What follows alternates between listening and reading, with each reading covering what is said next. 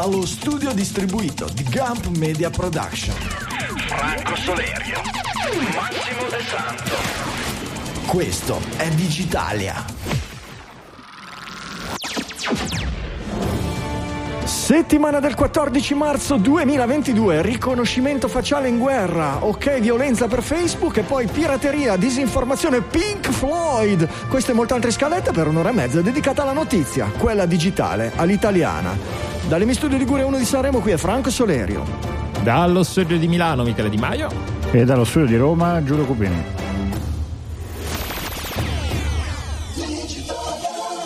Tutto liscio, tutto perfetto. Buongiorno amici, buongiorno digitaliani, bentornati da queste parti e bentornati ai miei colleghi, caro Giulio e Michele.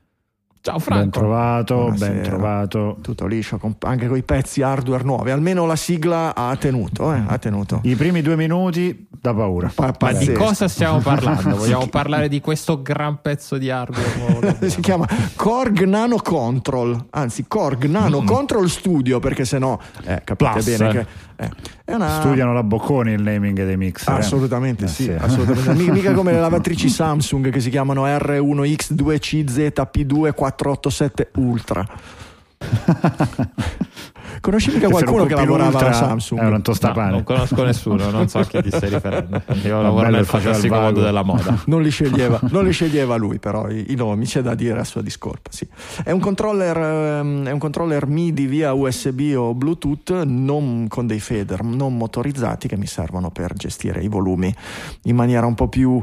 eh, un po' più tattile della superficie tattile. Il problema della superficie tattile, come tutti degli schermi touch, è che mentre questo è Elon Musk, eh, Elon Musk prendi appunti. eh, Te- Tesla non l'ha ancora capito per la macchina, ma i, i- i display touch hanno il problema che per regolare una cosa, un comando, devi guardarlo.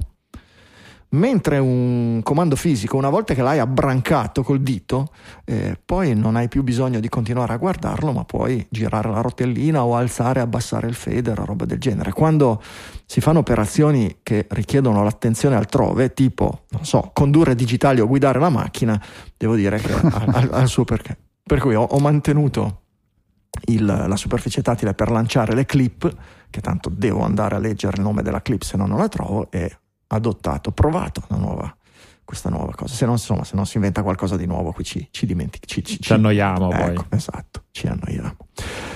Con cosa cominciamo, belli miei? Cominciamo con Assange, dai, così almeno la, la- la- la- facciamo cominciare in maniera un po' più soft e non andiamo subito in guerra come nelle ultime due puntate. Poi per la guerra c'è sempre Ah, tempo, certo. purtroppo. Certo, molto soft finché non sei Assange.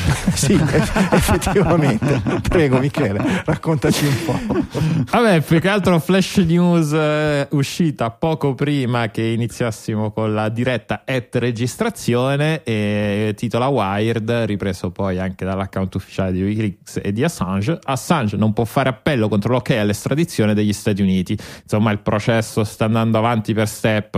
Eh, la corte inglese aveva già ribaltato la prima, eh, originariamente la sentenza era per un no all'estradizione, poi un'altra corte ha detto rivediamola sia all'estradizione, quest'altra corte inglese ha negato l'appello alla, alla precedente, alla precedente sentenza, Eh, c'è, c'è ancora un altro step, da quello che leggo, secondo la giustizia, la giustizia inglese, dopodiché ci sarà poco da fare e il buon Assange... Mi sembra di eh, capire che finirà- l'ultimo step sia il ministro, anzi la ministra. La ministra degli interni Eh. che deve dare la decisione ultima. Non- non- L'articolo su Wired, almeno quello che, che non parlava di un ulteriore grado di giudizio della magistratura, ma solo della ministra. Però. Eh, ok, vabbè, c'è un altro, c'è qualcun altro che Ah, ok, deve, ok. il Successivamente, se la ministra da- ratifica la richiesta, Assange potrebbe richiedere una revisione a livello giudiziario. Hai ragione tu. vedi? Ecco. Eh, sempre ragione. Ecco. E niente, nel caso in cui tutto procedesse come, come, eh, come gli Stati Uniti vogliono, eh, finisce dall'altro lato dell'oceano dove rischia fino a qualcosa come quasi un paio di secoli di, ehm, di, di- di galera, insomma. Hai visto la, mo- hai letto la, la motivazione? La motivazione della... Ho pro- ci ho provato a leggerlo, non ho capito niente. Eh, comunque, fonda- fondamentalmente perché una corte di appello aveva detto no estradizione, quella successiva ha detto sì estradizione, questi ha negato la, la- la- la possibilità ad Assange di, di- di- di appellare la cosa. perché a cambiare le carte in tavola è stato il fatto che le autorità statunitensi hanno assicurato che Assange non verrà sottoposto a pene carcerarie altamente restrittive.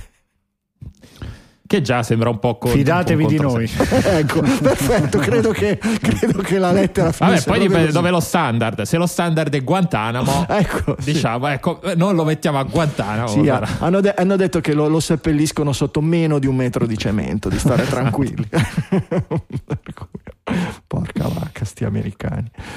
Eh, Perché ha detto la verità? Il problema è che ha detto la verità. La, la cosa più drammatica è quella, cioè non- non- non- ha fatto qualcosa che tutto il mondo libero, la stampa, i giornalisti riconoscono come un servizio all'umanità. Si è parlato di, di- di- onorificenze, di premi. Ha- ha- ha- ha ricevuto dei premi per la libertà di stampa da associazioni del genere e la deve pagare con la reclusione. Beh, di fatto l'ha già pagata perché vive da recluso oramai da, da 10 anni, da 15 anni. di eh fa- sì, l'hanno l'hanno eh sì. tirato fuori no? per, per non impazzire.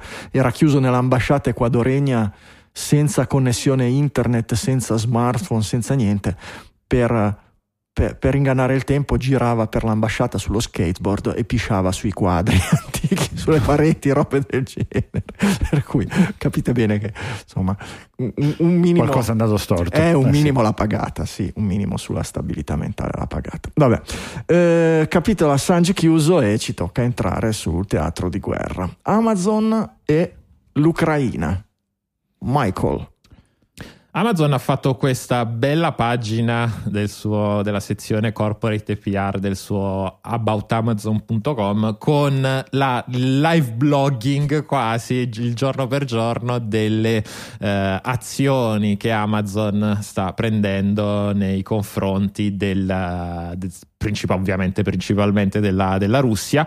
E insomma ce n'è un po' di tutto. L'ultimo aggiornamento di questa pagina risale all'8 marzo quando Amazon dice che ha sospeso tutti gli invii di prodotti a clienti che sono basati in Russia e Bielorussia e chiuderà anche, eh, anzi oramai avrà anche chiuso l'accesso a Prime Video, Eh, però insomma andando a scorrere, eh, andando a scorrere già gli aggiornamenti passati si, eh, si parla della, della chiusura, della, anzi della, non- della possibilità di non aprire eh, più eh, nuovi, mh, eh, nuovi account dalla, da Russia e Bielorussia di, di AWS e eh, non mi ricordo se poi hanno anche proprio chiuso tutto il servizio, anche se poi a un certo punto Amazon dice di non avere server da quelle, da quelle Sì, parti. AWS Qui parla non di ha- nuovi, nuovi clienti. Sì, AWS non ha data center in Russia, dice, non ha infrastrutture, non ha uffici in Russia e hanno Noi abbiamo sempre lottato contro il governo russo. E ha una, sì. sì, ha una policy di non fare affari con il governo russo, dice, dice qui. Però con i privati Eh. sì, immagino che i privati russi, le Eh aziende russe non statali o non dichiaratamente statali abbiano comunque, continuino ad avere accesso ai vecchi servizi eh, AWS a cui si, si appoggiavano. Però qui non dice, tra l'altro, Sì. sì. Poi qui è beh, la situazione, soprattutto quella di AWS, poi come dire, Amazon retail eh, e Amazon Prime Video fanno parte diciamo del mondo retail quindi come Apple non vende gli smartphone e così, e così via. Il discorso di AWS è un po' più borderline nel senso che è più di infrastruttura eh, quindi sicuramente vabbè, adesso appunto non si parla di chiusura degli account attuali di AWS eh, però nel momento in cui eh, c'è una, un- magari anche una testata giornalistica che ha bisogno di un supporto, di un supporto informatico per eh, come dire, andare, andare contro quello che è la- l'informazione mainstream del, del governo russo, ecco, non potrebbe usare AWS certo, per certo. i suoi server. Sì, a me una cosa che, che ha colpito sulla sospensione che Amazon ha segnalato del servizio retail è che forse tra tutti, mh, eh, tutti i servizi digital che abbiamo in qualche modo commentato che bloccavano servizi venduti da loro stessi, in questo caso l'impatto, se non leggo male, è anche per eh, conto terzi, nel senso che anche tutto il mondo dei rivenditori di marketplace eh,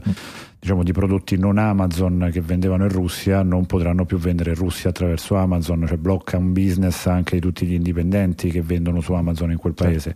Quindi è anche un- in qualche modo un- una Eh. forzatura contrattuale. E nel bene e nel poco. male, certo, c'è un, effetto, c'è un effetto a cascata, certamente, c'è un effetto Poi è usual da capire. Da capire quanto Amazon stia perdendo poi effettivamente di business in Russia. Non ho idea di quanto potesse essere grande. Eh, Io vedevo ad esempio su AliExpress che c'era tanta, lo, lo, si vedeva abbastanza facilmente nei commenti, che dopo i cinesi ecco, erano i russi quelli che compravano di più. Quindi non lo so, magari lì c'è una situazione un po' più, più bilanciata, non so se ci sono poi dei, eh, dei, delle aziende locali che magari fanno la stessa cosa. Eh, però ecco, come al solito da capire quanto effettivamente stia perdendo eh, Amazon con questa scelta. E tutta la eh, tutta la puntata e un po' tutto il periodo si gioca un po' su questo filo dei servizi tolti e dei servizi che rimangono, dei servizi tolti dalla, eh, dal blocco occidentale nei confronti della Russia, dei servizi che il governo russo toglie ai suoi cittadini e dei servizi invece che vengono mantenuti e che in qualche modo eh, è, è, tutta una cosa. E uno dei riflettono servizi... anche due filosofie diverse. Filosofie diverse, anche prodotti diversi, necessità diverse, proprietà diverse, ci mancherebbe, storie diverse e, e, e ci sta. Un servizio che mi ha fatto un po' lasciare così, e, però in queste situazioni eh, il giudizio è sempre estremamente difficile. È una compagnia che abbiamo imparato a disprezzare abbastanza per i suoi eh, modi invasivi, per il suo modo di, di, di, di invadere la nostra privacy, di, catturare i nostri dati e poi chissà si vedrà. Ed è Clearview.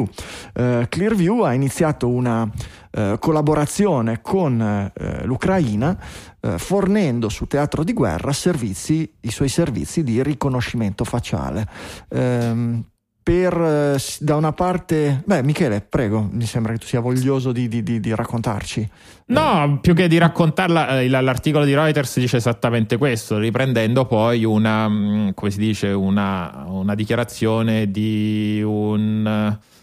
Uh, papà del company chief executive del CEO, uh, del CEO di Clearview che dice che uh, la, la, la, startup, almeno l'articolo parla ancora di startup, non so se è ancora startup, e che sta offrendo appunto i servizi eh, di cui abbiamo parlato tante volte, quindi di facial recognition, all'Ucraina per andare a Uh, qui, pa- qui, parla di um, Uncover Russian assalitori russi, immagino, sì. e combattere la, misinf- eh, la disinforma- misinformazione e identificare i morti. Ecco, quindi Adesso, sono tre utilizzi molto, molto diversi. Molto diversi. molto diversi, assolutamente, e soprattutto quelli, il primo, non lo so, allora qui si, non c'è stata nessuna conferma se non appunto il, eh, questa dichiarazione, però ecco, se tu sei un'azienda che vuole aiutare un paese Ecco, io non l'andrei a dire troppo in giro, ma non più che altro per, ehm, per, fare in modo, come dire, che la Russia non prenda le dovute contromisure, che onestamente non so neanche quali possano essere. Però ecco, forse è meglio che le cose le fai un po' più sotto banco. Beh, questo comunque da parte di Clearview che ci ha un po' raccontato negli anni il loro modo di fare è proprio molto un'operazione nel dire siamo utili e siamo dalla parte eh, dei sì. buoni, eh, guardateci, guardateci, guardateci. Quindi cioè, il fatto di mettere a disposizione un servizio che nasce di fatto da una distorsione eh, che ormai molti governi stanno condannando delle policy digital eh, e dire però sì vabbè comunque funziona e quando fai, come quando fai il centro commerciale dentro ci metti i soldi riciclati e poi dai lavoro alla gente è sempre il soldo riciclato parte come principio quindi, e come? Anche perché poi per dire ah che figata il nostro servizio, il, il, il, il, CEO dice abbiamo più di 2 miliardi di immagini dal, social, dal servizio di social media, vo contacte eh, che sarebbe l'equivalente Facebook, Facebook di, russo, in, sì. in, Russia, esatto, eh, su un database di circa 10 miliardi di foto. Anche questo non è una, una, grandissima cosa, soprattutto se oggi se tu sei il governo russo, la prima cosa che farei ecco, è andare a prendere delle contromisure nei confronti di questa azienda, se viceversa nel frattempo non stanno facendo lo stesso con i russi ovviamente.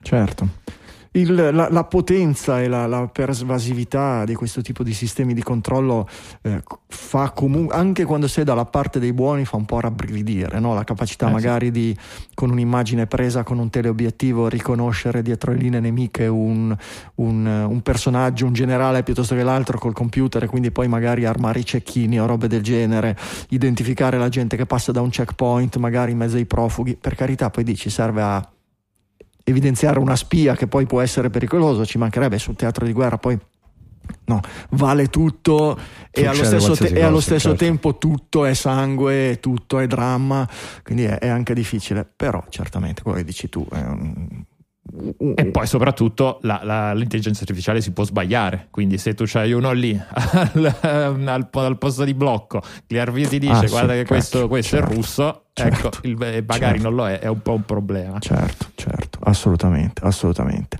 E comunque tutto questo si poteva benissimo fare senza comunicati stampa o robe del genere, perché da quando in qua esatto, un, esatto. un, un, fornitore di servizi militari o robe del genere va a sbandierare a tutto il mondo, ci siamo anche noi in Ucraina, guardate come siamo belli. Eh, effettivamente, effettivamente sì. E um, visto che siamo qui su Clearview, Clearview è stato... Uh, multato anche qui da noi 20 milioni dal garante della privacy per aver monitorato cittadini italiani. Io credo che Clearview Ndokoyo Koyo, cioè abbia, abbia preso ovunque sì, sì, sì, senza... Beh, già si vede dal numero di fotografie che è superiore al numero di esseri umani sulla Terra, no? Quindi certo. il fatto anche di aver traccato le persone su più proprietà digitali, quindi che sia... Probabilmente ha traccato anche, anche i, gli utenti finti di Facebook, di Instagram, ce li ha tutti probabilmente. sì, anche perché um, allora la cosa interessante che, che, credo che questa multa del garante dimostra è, è, è, ribadire il principio che se qualcosa è disponibile pubblicamente eh, online non può essere utilizzato per fini diversi da quelli su cui tu hai in qualche modo dato il tuo benestare a caricare con la fotografia. Quindi se tu carichi la foto sul tuo profilo Facebook e poi finisci in un database schedato, anche solo quello che significa la presunzione di reato all'interno di una schedatura è reato a sua volta e non può essere accettato dalle policy del GDPR, da tutto certo. quello che certo. in qualche modo in Europa sia stato costruito. Quindi un segnale molto positivo. Eh, Dall'altra che... parte, sì, Vuol dire che il garante prego, prego, è attento a queste cose. Bisognerebbe eh, sì, eh, sì, sì. mettere tecnologia contro tecnologia. No? Oggi abbiamo tecnologia in grado di generare volti vi ricordate, indistinguibili da, da, da, quelli reali tramite deepfake o, o comunque generazione per reti neurali, ecco, inondare i social network, tutte le fonti da cui eh, Clearview e servizi analoghi prendono facce per il riconoscimento, inondarli di cloni e gente che assomiglia ma non del tutto, insomma, per rendergli più difficile il lavoro no, non sarebbe una brutta cosa, ecco. No, ma anche perché nel momento in cui capisci il, il pattern su cui è costruito, se vuoi anzi sviare eh, le indagini su di te, basta che cominci a creare profili col nome di un altro, con la tua foto, Anche, e diciamo sì, che sì, guadagni. Certo. Puoi cercare Quindi, insomma, di, di, eh. allargare un pochino il, eh, sì. la, la, la, pesca, certo, la, la cosa. Va bene. Vabbè, tanto il garante adesso ha intimato di cancellare i dati di tutti gli italiani. Ah, lo fanno ragazzi, di sicuro, siamo, siamo tranquilli, siamo a, posto, siamo, siamo a posto, siamo a posto. Da botte de ferro. E visto che siamo nelle aziende, quelle che ci stanno simpatiche, che abbiamo imparato ad amare, ad apprezzare per la sincerità, per la, la positività di intenti, per la magnanimità e, la, la, e proprio l'umanità del, di tutto quello che le, le animano, sì. passiamo da Clearview a Facebook che... I'm sorry. ha combinato un'altra. Queste, io non so come gli vengono in mente queste cose. Allora, eh, dopo aver fatto tutto il casino, il giro della lista, come si chiama? La lista God, quella de, de, de, sì. dei, sì, eh, dei sì. gruppi che, che, che, non vanno anche solo se vengono nominati, siccome sono in odore di essere gruppi sovversivi o di destro islamici, ti, ti, da un minimo di ti tirano le orecchie, a un massimo di ti sospendono il, l'account Facebook per tutta la vita, per 15 generazioni. Ebbene, la settimana scorsa avevano tolto un attimino il ban, si potevano nominare senza che vi tagliassero la lingua i gruppi neofascisti eh, che combattono, il battaglione Azov e similari che combattono insieme al o forse fanno addirittura parte del, del, dell'esercito fanno ucraino. parte però credo nel momento in cui ne parli in difesa dell'Ucraina forse si può Ecco, oggi non era, solo, era una roba del genere. Oggi non puoi, non, non, tra le cose permesse da Facebook, non c'è più solo parlare bene in difesa dell'Ucraina del battaglione Azov, ma, ma, anche chiamare alla violenza contro i russi. Insomma, è una cosa, ma, ma, lasciato ma lasciato un po' così.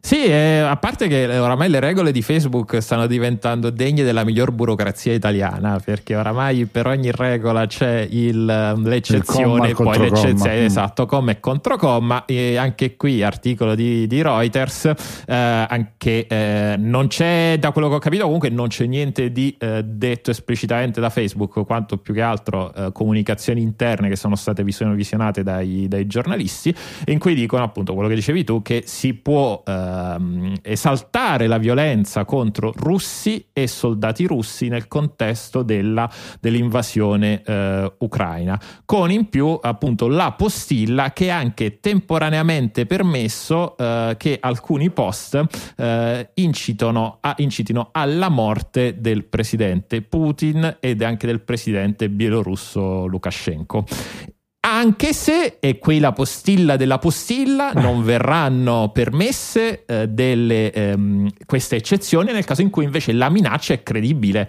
Quindi se voi siete lì col fucile che state partendo per Mosca, ecco, Facebook vi bannerà e vi cancellerà il post. Eh, io, come ho detto settimana scorsa, mi, a me dispiace per i moderatori di Facebook oggi. Ecco, è una vita difficile. Mattina. È una vita molto, molto Un'esistenza difficile. complessa, effettivamente. Ma io credo che al di là di, di, di, del, del, del difficile districarsi tra regole che cambiano e non cambiano, credo che sia difficile anche a livello di coscienza. Ecco, eh, oggi lavorare dentro Facebook, sì. specialmente, specialmente in certe posizioni. Cioè per per lavorare dentro aziende che sai che hanno un certo modello di business, una, un, una, eh, una storia di un certo tipo, o, o, sei in qualche modo, non dico sociopatico, ma meno sensibile a determinate tematiche, o devi proprio in qualche modo no, eh, comprimere questa dissonanza cognitiva tra quello che è la tua conoscenza di quello che è stato, di quello che ha fatto, di, di, di Cambridge, da Cambridge Analytica in avanti e il giustificare il tuo spendere le tue energie, certo in cambio di denaro, ma per insomma far funzionare questo, questo tipo di ingranaggi. Mm, ha, ha ragione Michele, non, no, non, invidio non solo chi lavora nell'ambito del, del, di, questa, eh, di questo discriminare contenuti legali o meno, ma proprio mh, credo che valga per gran parte della forza della forza lavoro. Girando pagina, ehm, le mosse di Putin prima della guerra, un articolo, ehm, l'hai messo tu credo Michele, eh, sulle, sì. su come Putin di fatto mh, attraverso una serie di operazioni, anche mh, in, in ambito tech negli ultimi anni, di fatto ha preparato un pochino il campo per quello che per la campagna di informazione, misinformazione, disinformazione che, di cui avrebbe avuto bisogno nel momento o in caso di, se vogliamo proprio metterla dolce, eh, invasione dell'Ucraina o altre situazioni analoghe.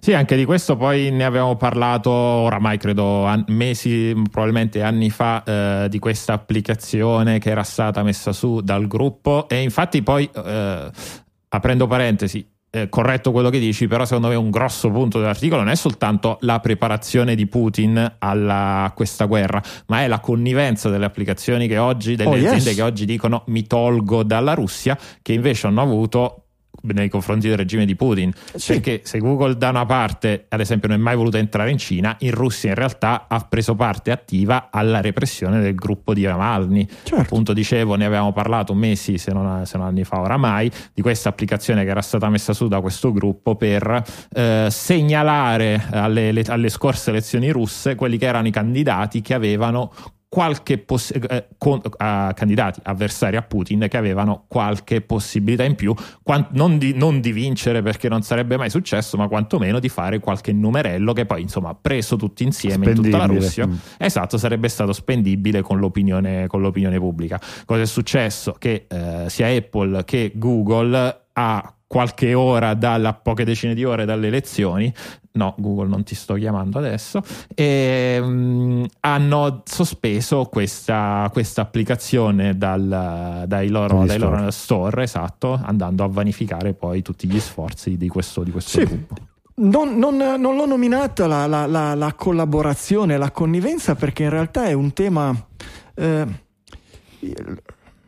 lo vedo un po' come... Eh, lo, lo, vedevo più dal punto di vista di Putin, cioè secondo me Putin è stato molto abile a di fatto rendere, eh, a far lavorare l'Occidente e non solo l'Occidente contro i suoi interessi. L'Occidente nella sua libertà è frammentato, l'Occidente è libero di essere frammentato nei suoi interessi.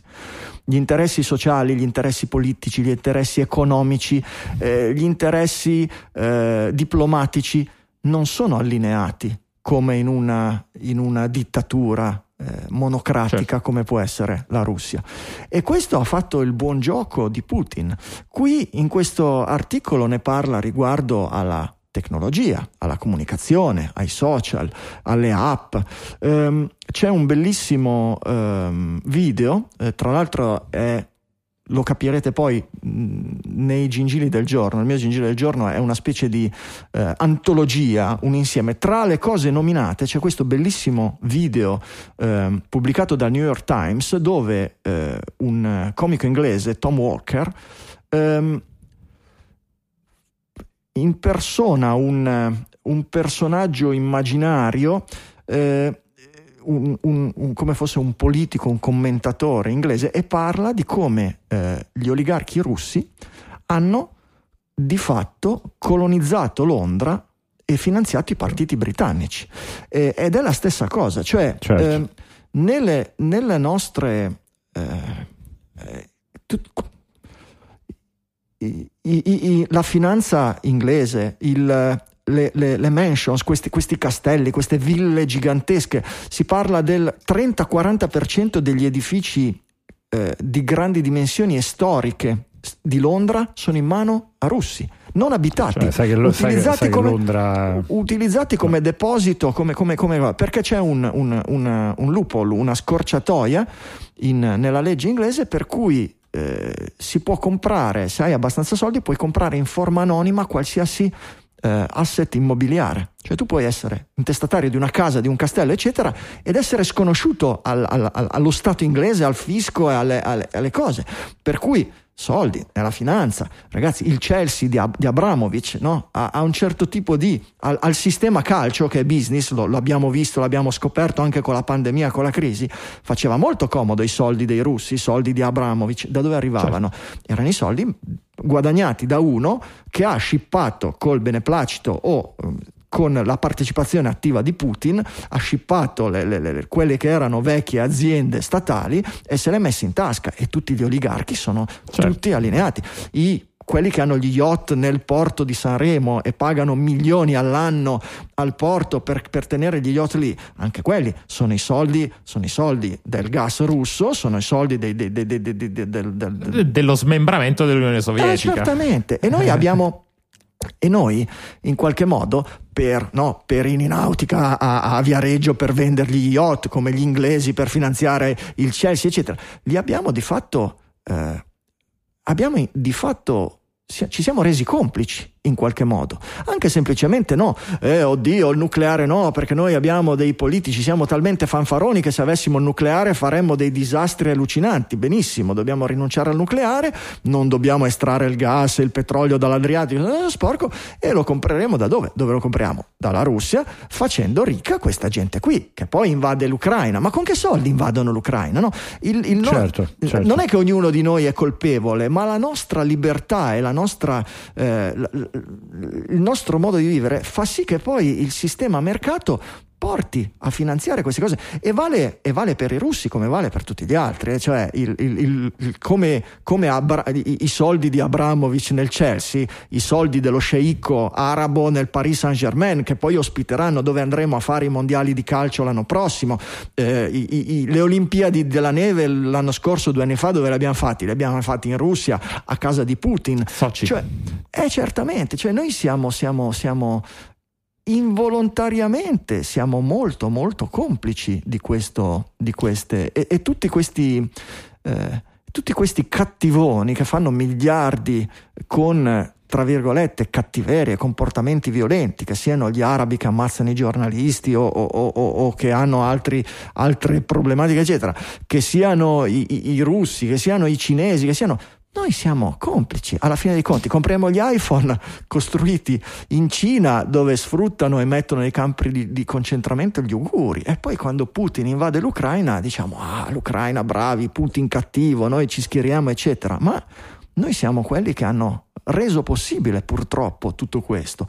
Non so come sia possibile bilanciare, far funzionare il nostro sistema, la libertà, il benessere a cui siamo abituati, senza prendere i soldi degli arabi, i soldi dei cinesi, i soldi dei russi, eccetera, eccetera. Ma però certamente... Siano problemi abbastanza, so, problemi complessissimi e probabilmente eh no, eh beh, sono... anche senza soluzione. Eh, Poi dipende, certo. eh, va spacchettato, il problema dell'energia è diverso dal, proble- cioè dal problema, dagli yacht però lì entra in gioco il libero mercato, cosa si deve fare? Si eh. deve fare in modo che le, le organizzazioni sovrastatali o statali o sovrastatali fermino i capitali che puzzano però fermare i capitali eh. che puzzano è estremamente difficile. No, è difficilissimo, ma a volte è impossibile, è, è impossibile senza perdere il benessere, perché quando Tim Cook, no, eh, Apple che è grossissima e che fa notizie, eccetera, eh, quando si suicidava la gente nelle fabbriche degli iPhone ha fatto notizia e li hanno costretti pena una perdita di immagine enorme di andare là e cercare in qualche modo di migliorare questa cosa. Eh, è nel DNA di Apple? Mm, non lo so, forse sì in parte, ma comunque la loro esposizione mediatica ha fatto sì che fossero costretti. Però per Apple andare a controllare, a fare delle regole, a lasciare dei dipendenti lì che controllino le situazioni lavorative dei cinesi, non comporta una perdita enorme. Per noi dire va bene, oggi non compriamo più il gas russo, andate a vedere che cosa vuol dire sulla bolletta della, della, della, della maestra d'asilo single di, di, di, di, Voghera, di Bolzano, di Milano, che cosa vuol dire? Cioè, vuol dire di fatto perdere una buona parte del nostro benessere e, e quindi Insomma, solito discorso. Certo, sentiamoci dalla parte degli, invaso- degli, invasi e non degli invasori, ma ricordiamoci che gli invasori sono ricchi grazie ai commerci che hanno fatto con noi per, per tanti anni. E questo vale nel mondo tech, come diceva, come diceva l'articolo che abbiamo appena citato, come per tutti, per tutti gli altri mondi, eccetera. C'è Giulio, tu che sì. fai business, c'è il modo di diventare ricchi, sfondati, stracciati, eccetera, senza fare del male ai propri simili? Ce lo puoi dire in post trasmissione? Ma perché se guardiamo no, i cinesi, i russi, il petrolio arabo, eccetera, e guardiamo il nostro mondo tech, quello che fa Zuckerberg, quello che fa no, il Clearview, quello che ha fatto Google, eccetera, ma c'è il modo di diventare ricchi, sfacciati, sfondati senza fare del male ai propri simili? Boh, for, for, forse no. Bah, forse, sono... si, forse, si, può diventare moderatamente ricchi, ma, ma, ma immensamente sì, sfondati. Sia un discorso Vabbè, di, di, di, equil- di, equilibrio, nel senso l'esempio che facevi tu prima del porto, di fatto il porto offre un servizio onesto che non fa del male a nessuno, ma nel momento in cui accetta capitali che hanno fatto del male, nel momento in cui si sono generati, diventa anche lui partecipe di quella, quella, di quella situazione. Quindi puoi essere anche il business migliore del mondo, ma poi se vendi un servizio che tra i tuoi clienti ha anche un solo consumatore che ha fatto i soldi grazie al dolore di qualcun altro, poi è anche difficile. No? È anche eh, difficile, certo, no? cioè, certo. arriva Abramovic a comprare le pere dal, dal fruttivendolo e il fruttivendolo non gli deve vendere le pere, il fruttivendolo gli vende le pere perché deve mandare a scuola i suoi figli, all'università i suoi figli, eh? non è che ci sia... Però il nostro sistema, cioè il loro sistema, è simbiotico col nostro. No, no, no, non c'è sì, niente ma, da fare. E, le, le, infatti... le, le, sanzioni servono proprio a tagliare i, i, la placenta, no? i rami di questa simbiosi. Però forse è il caso di no, studiare come tagliarli e soffocarli prima che avvengano le aggressioni, non dopo che il dittatore sanguinario ha deciso di fare dei morti. Sì, sì certo. il problema, il problema qua, qua, lo sa meglio Michele di me, il problema macroeconomico de, de, del punto che tu poni è che bisognerebbe muoversi tutti insieme, perché ah, certo. m- ipotizza che l'Italia decidesse a un certo punto di non fare più soldi con tutti quelli che hanno in qualche modo una macchia di un certo tipo di atteggiamenti politici, e i soldi li fa la Francia e tu ti impoverisci e, e quello non succede nient'altro che questo, quindi eh, poi il tema è molto legato a, a dinamiche macroeconomiche complessissime. Io quello che, che, notavo e che mi colpiva, anche per, un, per dare un accenno alla, alla, all'articolo del, del, post, è che l'approfondimento che viene dato su Google in particolare è legato ad un atteggiamento di minaccia del, del, Cremlino nei confronti di dipendenti di Google e di sì. Ah, sì? eh, assalti fisici certo. veramente verso le persone Beh, che erano lì, che Google cercava di nascondere. Prima li ha obbligati, prima li ha obbligati, gli ha detto vuoi fare business da me? Devi lasciare, devi così. avere una sede, sì, devi avere una sede locale e avere dei tuoi dipendenti del tuo paese che lavorano nel nostro. Esatto, è proprio un, un, modo per farsi degli ostaggi. Dopodiché, eh, quando sono iniziate le tensioni, ha iniziato ad andarli a far minacciare fisicamente dal, dal come si chiama il, il, il successore del, KCB, del KGB, il, i servizi insomma russi.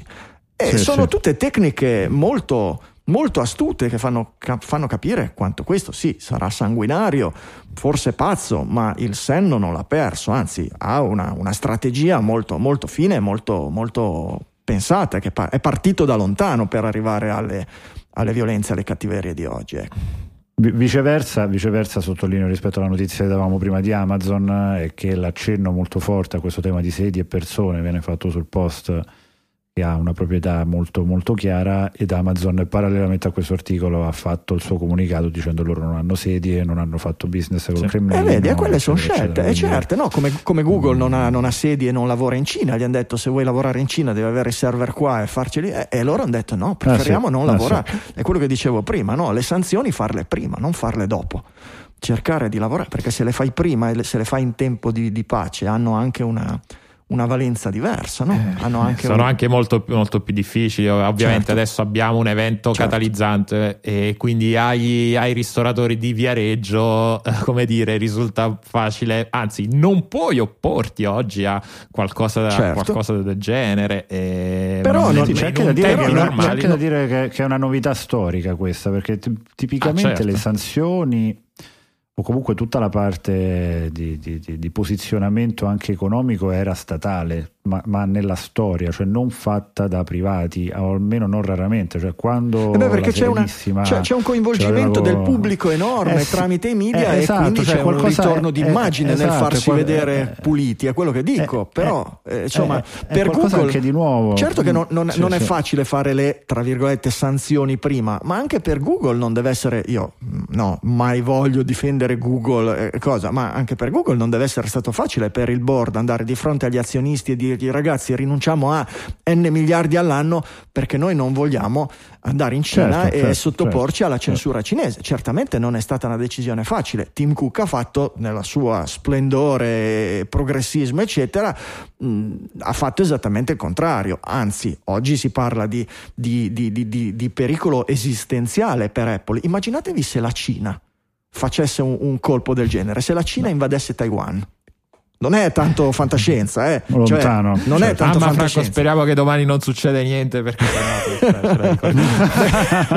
eh, no, dico, no, vabbè, se la Cina invade Taiwan, cioè. facciamo le sanzioni alla Cina, Apple fallisce il giorno dopo. Se non si può no, più fare infatti... business con la Cina, Apple il giorno dopo chiude. Cioè, sì, quello che è successo con la Russia.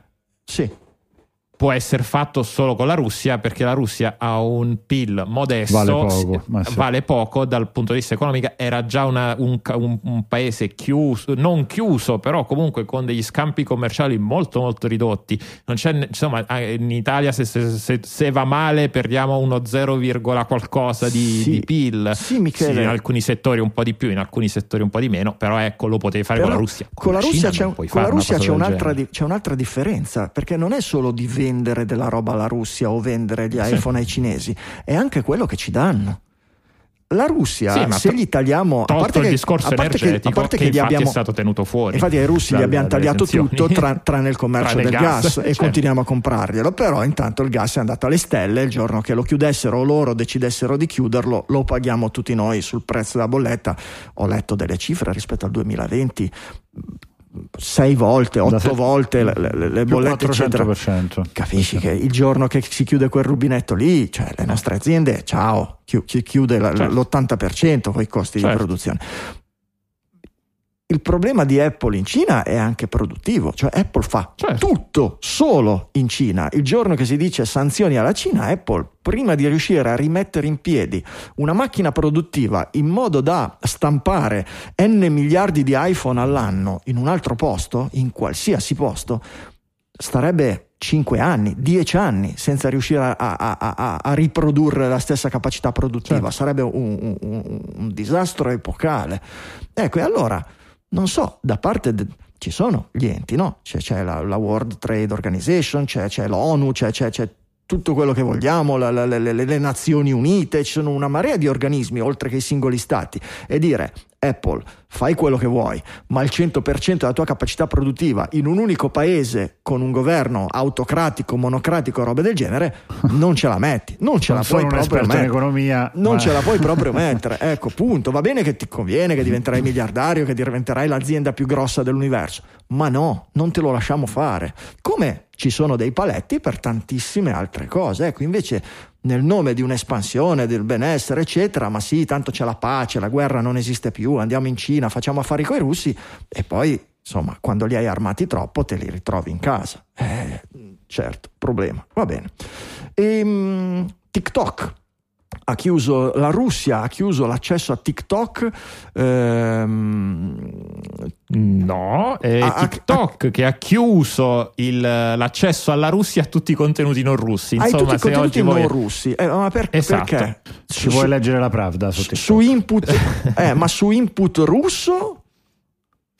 Ma uh, allora l'input credo che venga da tutte le. Uh, come Anche perché dice, TikTok dalle, è cinese. Dalle, per cui certamente mh, un canale c'è tra eh, Cina e Russia. Eh, no, allora, ma infatti il, il, il, allora, perché l'ha fatto non credo che lo abbia confermato, però probabilmente ha a che fare con le leggi che oggi sono in vigore in Russia sulla, su come viene comunicata la, l'operazione speciale eh, in, in, Ucraina e mh, quindi e oggi infatti quasi tutte le redazioni sono uscite dalla Russia perché è impossibile tirare, eh, mettere fuori dei contenuti che possano me- essere, eh, come dire, non dico neutrali, ma quantomeno non mono, monotematici, monocratici.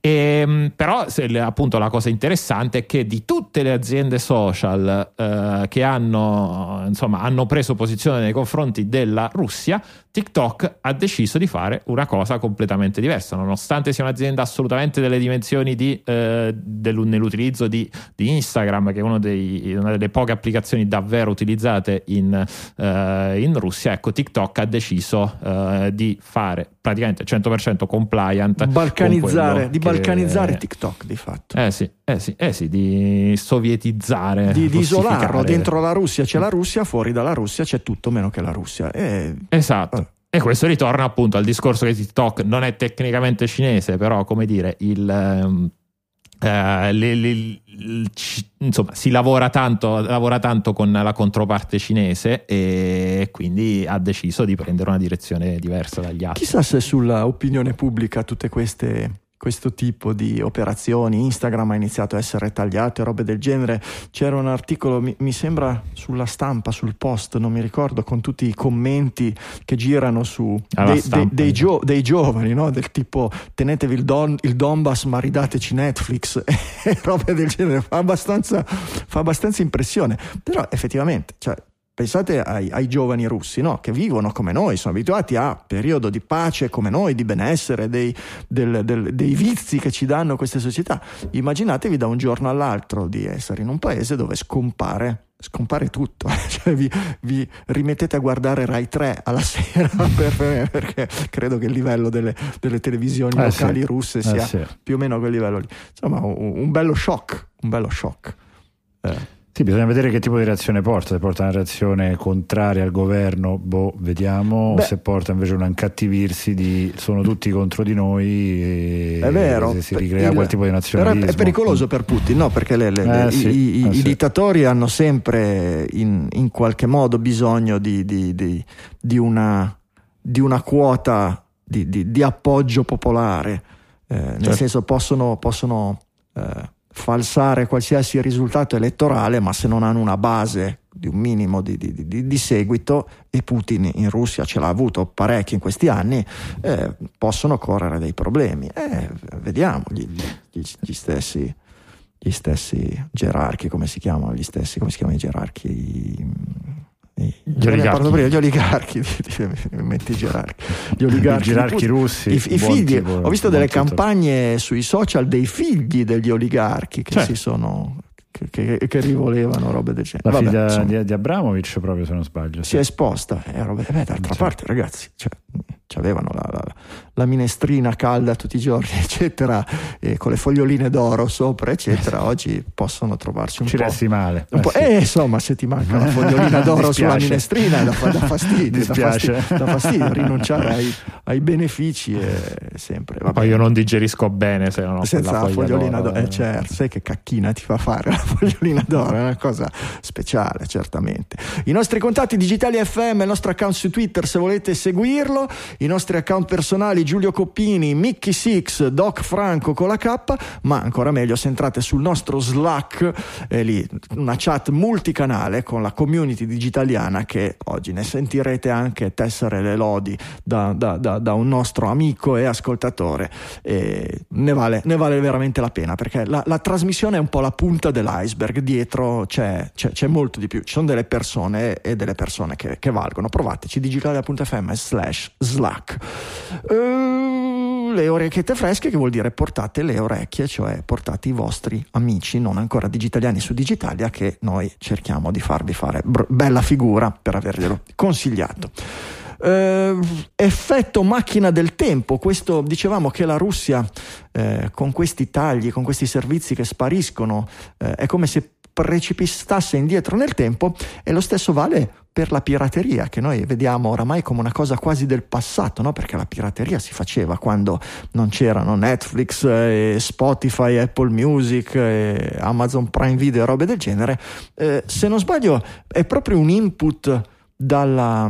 eh, Dal Cremlino. dal Cremlino di dire vabbè ragazzi vale tutto la roba, la roba occidentale siete liberi di piratarla Sì, sono, sono due notizie, forse l'altra era della scorsa settimana in cui si, si- il Cremlino aveva fatto uno statement se poi ancora più forte dicendo che si eh, pensava alla nazionalizzazione dei marchi stranieri in territorio russo, quindi tu Ah, sì. russo potevi aprire un McDonald's, puoi aprire un Ikea.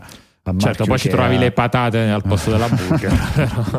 dettagli e, mm, e la stessa cosa sembra sia, sia adesso possibile per il discorso software cioè il fatto che molti quello che stiamo raccontando molti software non siano più disponibili perché bloccati allora autorizziamo la pirateria eh, esclusi i software cinesi da quanto si legge ecco Eh, eh, Eh, scusa eh, eh, scusa eh.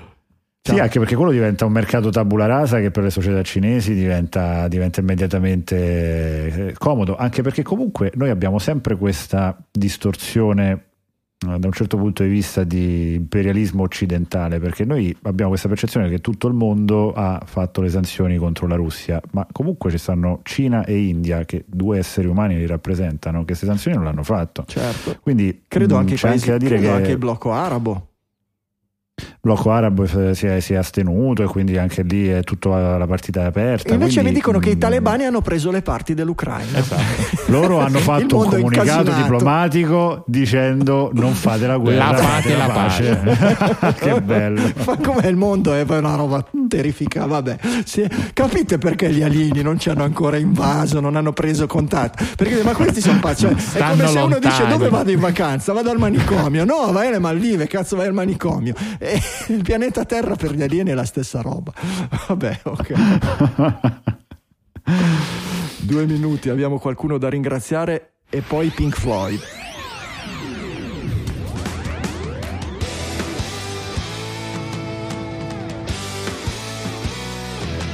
Da ringraziare sono i nostri produttori esecutivi digitali a Value for Value. Vi distribuiamo gratis come la trial gratuita del software. Vi chiediamo di riconoscere un valore, capire che valore ha la trasmissione per voi, il nostro lavoro, il prodotto del nostro lavoro e restituire, dare una cifra, un numero, trasformare in euro, dollari, bitcoin, satoshi questo valore e restituirlo a Digitalia in modo che continui a lavorare. Funziona da 12 anni, continuiamo a lavorare remunerati da 12 anni. Vorrete mica interrompere voi il cerchio? Noi contiamo sul vostro supporto con i mezzi modernissimi delle app per podcasting di nuova generazione, newpodcastapps.com eh, e quindi ringraziamo subito gli streamer di Satoshi, Nicola Fort, Nicola Gabriele di Dax da Alessandro Varesi e Anonymous e qualche altro Anonymous che ci ha mandato anche una bella bustata di 500 satoshi. Ragazzi, grazie di cuore per aver sostenuto Digitalia e per aver cavalcato l'onda nuova dei pionieri del, del podcasting 2.0. E poi ci sono i metodi tradizionali che sono Bitcoin vecchio stile, che per noi è roba antiquata perché noi siamo avanti, Satispay, PayPal, bonifico bancario, come fare su Digitalia FM, trovate digitalia.fm, trovate tutte le istruzioni. In cambio, oltre a lavorare per voi, noi vi ringraziamo nel nostro episodio e in trasmissione. Giulio, ci pensi tu? Volentieri, allora partiamo con le donazioni singole, la prima da un euro di Vincenzo Ingenito e poi due donazioni da due euro di Massimo Torracchi e Alessio Ferrara. Grazie, grazie di cuore. Passiamo poi alle donazioni ricorrenti da 3 euro mese con la batteria capitaneata da Alessandro Lazzarini, Alessio Conforto, Giuliano Arcinotti, Davide Capra, Marco Denadai, Renato Battistin, Raffaele Marco della Monica, Cristof Sollami, Foto GP di Barabino Marco, Luigi Ricco, Alessio Cerretini, Diego Rati, Roberto Medeossi, Luca Ubiali, Antonio Taurisano, Alessandro Morgantini, Michelangelo Rocchetti, Calogero Augusta, Simone Podico e Mario Giammona. Grazie, grazie a tutti. Donazioni singole da 4 euro di Giuseppe Marmo e da 5 euro di Massimiliano Casamento e poi donazioni ricorrenti da 5 euro mese di Andrea Torelli, Andrea Magnoli, Ruben Livrieri e Giovanni Priolo. Grazie davvero, grazie. Donazione ricorrente da 8 euro mese di Mirko Fornai e passiamo Mirko. in zona grandi produttori con due donazioni ricorrenti da 10 euro mese, la prima di Paolo Tegoni e la seconda di Fabrizio Bianchi che ci scrive riattivato le donazioni mensili in questo momento. Sono passato da 3 a 10 euro mese. Continuo ad essere impressionato dalla positività di una comunità variegata in cui tutti vengono trattati con rispetto. Grazie a tutti di tutto. Grazie Fabrizio. Grazie Fabrizio. Tagliato un grazie. pezzetto un po' più personale del messaggio, ma avete capito il tema. Poi sentirete un'altra cosa che da Fabrizio che ci ha fatto particolarmente piacere. Ragazzi, grazie, grazie di cuore a tutti. Mi sono dimenticato di mettere nel report gli i donatori da Satispay dove abbiamo i nostri eh, Perpetual Davide Tinti, eh, Manuel Zavatta e Nicola Gabriele Di se non ricordo male, li sto aprendo uno alla volta su Satispay, sono un po' più lento per quello. Poi abbiamo 2,17 euro da Alessandro G e basta, c'è un'altra donazione da 2 euro. Ah no, Nicola Gabriele D ci ha mandato due donazioni da 2 euro. Nicola ormai è uno dei nuovi, per, è un nuovo perpetual executive producer, questa volta si è addirittura raddoppiato mandandoci 2 più 2. Grazie di cuore, grazie, digitalia.fm trovate tutte le istruzioni, noi continuiamo semplicemente a lavorare per voi.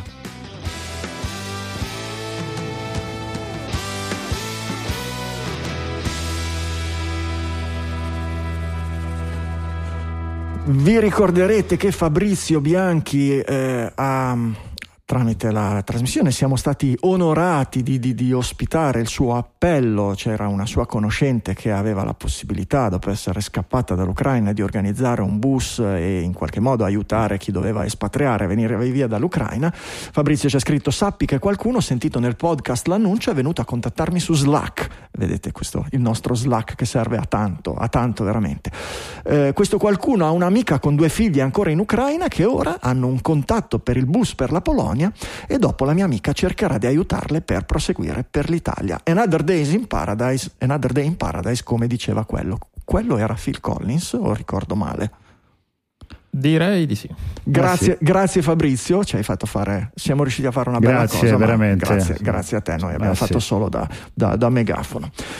E, ehm, bene ragazzi, um, Pink Floyd, ma F- ci sono loro? Come funziona? Perché... Ah no.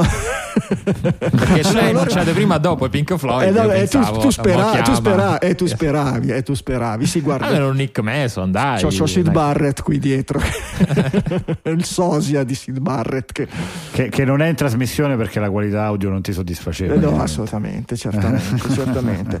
No, i Pink Floyd sono, hanno fatto notizia per avere ehm, rimosso il loro catalogo non contro Joe Rogan, ma contro la, l'invasione dell'Ucraina dal territorio russo. Per cui tutta la produzione dei Pink Floyd successiva, successiva all'uscita di Roger Waters dalla band è stata eh, rimossa dal commercio in, in Russia.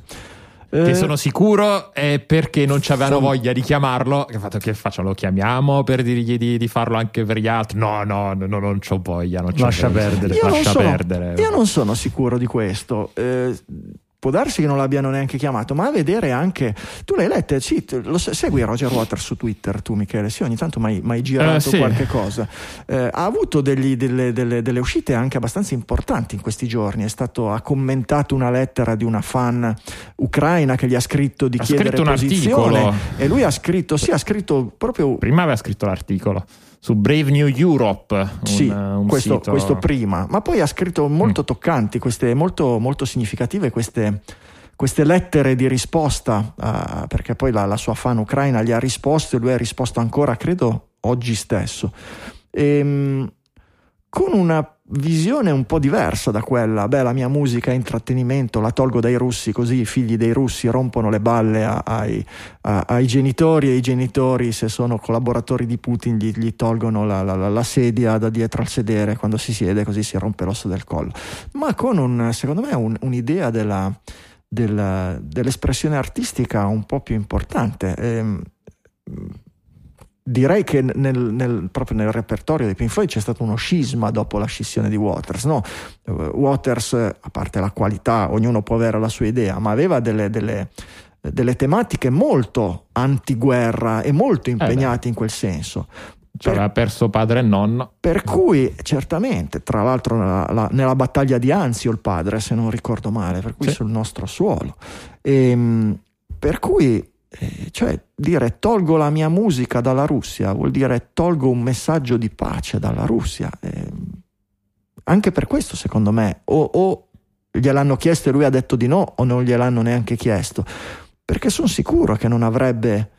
mm, che non avrebbe detto di sì, perché devi togliere la, la- la tua musica che è un messaggio pro pace dalle orecchie dei russi, come dire vi faccio un dispetto perché siete cattivi, non vi faccio sentire la mia musica, no?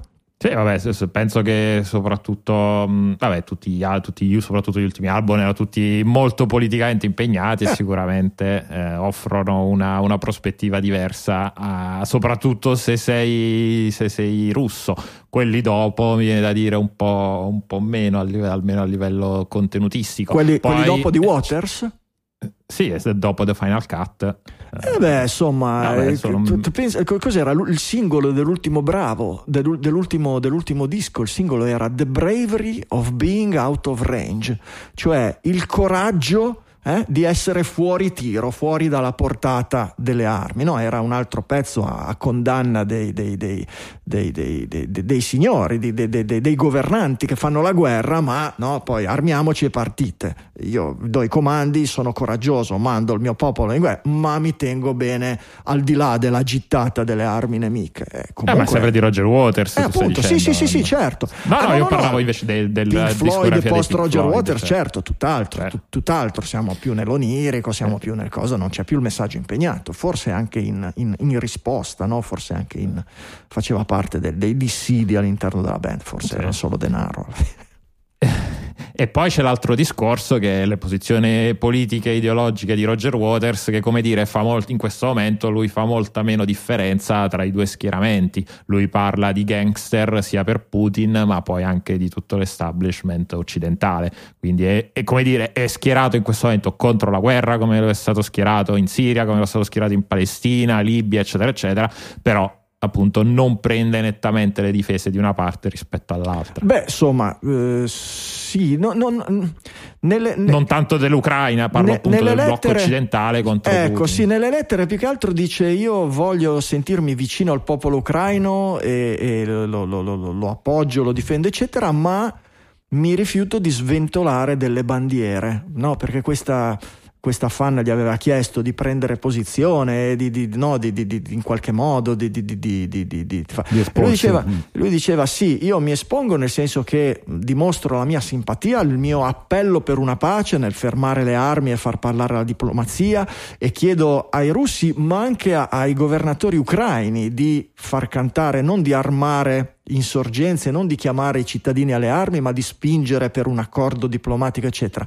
Ma poi ha detto proprio: non voglio voglio fare tutto quello che posso per il popolo ucraino tranne agitare delle bandiere, perché agitare delle bandiere è proprio quello che ci spingono a fare questi leader che sono dei gangster che sono gli unici che hanno un vantaggio dalle guerre. Le, le, I popoli da una parte e dall'altra perdono solo e quindi le bandiere andrebbero messe sotto il cuscino e bisognerebbe fare la pace senza pensare a bandiera, nazionalismi. Ovviamente il concetto di bandiera è concetto di, di, di, di parte avversa, di, come dire, di, certo. di, scontro, eccetera. Vabbè, questo è stato comunque niente più. Niente più Pink Floyd in Russia e i russi hanno risposto: Ah sì, e noi non vi vendiamo più le valvole per gli amplificatori. È, stato, è, un effetto non pensato, ma di quello è un po' meno grave in termini economici della, della, eh, delle, delle, sanzioni rispetto al gas e robe del genere, ma eh, voi non suonando chitarre elettriche probabilmente non lo sapete, ma oggi per chitarre elettriche, soprattutto in parte il basso, mh, mm, ha ancora una grossa parte nel suono, non di tutti, ma di molti, la possibilità di suonare attraverso tecnologia vecchissima, vetusta, cioè un amplificatore a valvole per motivi di timbrica, per lo stesso motivo per cui, che ne so, un, per, per fare l'esempio che faccio spesso no? è come chi dice che il, il, il, CD suona meglio del vinile, non suona meglio, suona più fedele ma diverso e qualcuno può apprezzare in qualche modo la differenza. È lo stesso motivo per cui quando si suona Vivaldi non si suona su un violino di fibra di carbonio, ma si suona su un violino di legno e se questo legno è stato, è stato tagliato e prodotto e verniciato nel 1700, ancora meglio. E le valvole, gli amplificatori a valvole delle, delle, delle, delle chitarre sono un, sono un, po', la stessa cosa, ripetere le stesse timbriche con i, i transistor o i circuiti integrati moderni è molto difficile. Ci si avvicina molto oggi con con l'intelligenza artificiale, con le reti neurali che sono arrivate anche lì, si, si in qualche modo si, eh, si riesce a fare è, è, un proce- è, un procedimento bestiale serve l'amplificatore a valvole si fa entrare, eh, nell'amplific- si eh. fa entrare nell'amplificatore a valvole un segnale che fa questo, questo strumento, ce ne, sono, ce ne, sono, vari, uno dei più diffusi oggi si chiama Camper, eh, che fondamentalmente fa, butta una serie di frequenze di timbri e di dinamiche diverse, fa dei suoni molto strani che per noi sono più simili al suono di un modem per dire che fa l'handshake rispetto a quello di, di vera musica. E contemporaneamente si mette un microfono, un preamplificatore esattamente lo stesso che una volta si utilizzava per catturare il suono dell'ampli su disco e il suono da quel microfono si fa rientrare dentro allo strumento, dentro al camper o quello che è. E il camper ha questa rete neurale che in, che da questi suoni, come l'ampli riproduce questi suoni, di fatto cattura dentro una rete neurale le risposte, le caratteristiche timbriche ai vari di, diversi intervalli dinamici sulle varie note, sulle varie cose, eccetera, e poi quando tu gli attacchi la chitarra cerca di riprodurre attraverso questa rete neurale lo stesso identico suono la stessa risposta, non solo lo stesso suono, ma la stessa dinamica, no? Perché poi no, se plettri più forte, se plettri più piano, se plettri col, se, se, se, se, pizzichi con le dita, roba del genere, l'amplificatore risponde in maniera molto diversa e lo strumento strumento digitale di per sé non, non, non, fino ad oggi non riusciva. Con questi simulatori ci si avvicina molto. Un orecchio molto molto allenato distingue ancora.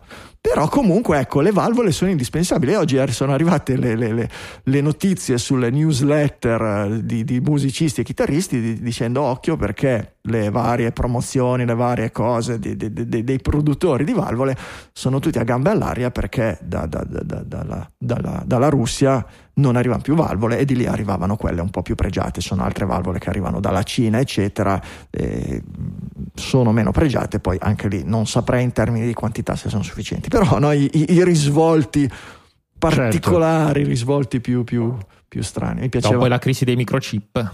La crisi delle valvole, crisi delle... l'avresti mai detto, l'avresti mai detto. Esattamente, va bene. Eh, abbiamo dei... Eh, un taglio sui servizi invece ancora presenti, Cloudflare che dice che eh, non taglierà mai il servizio in Russia, dice la Russia ha bisogno di più internet, più accesso internet, non meno.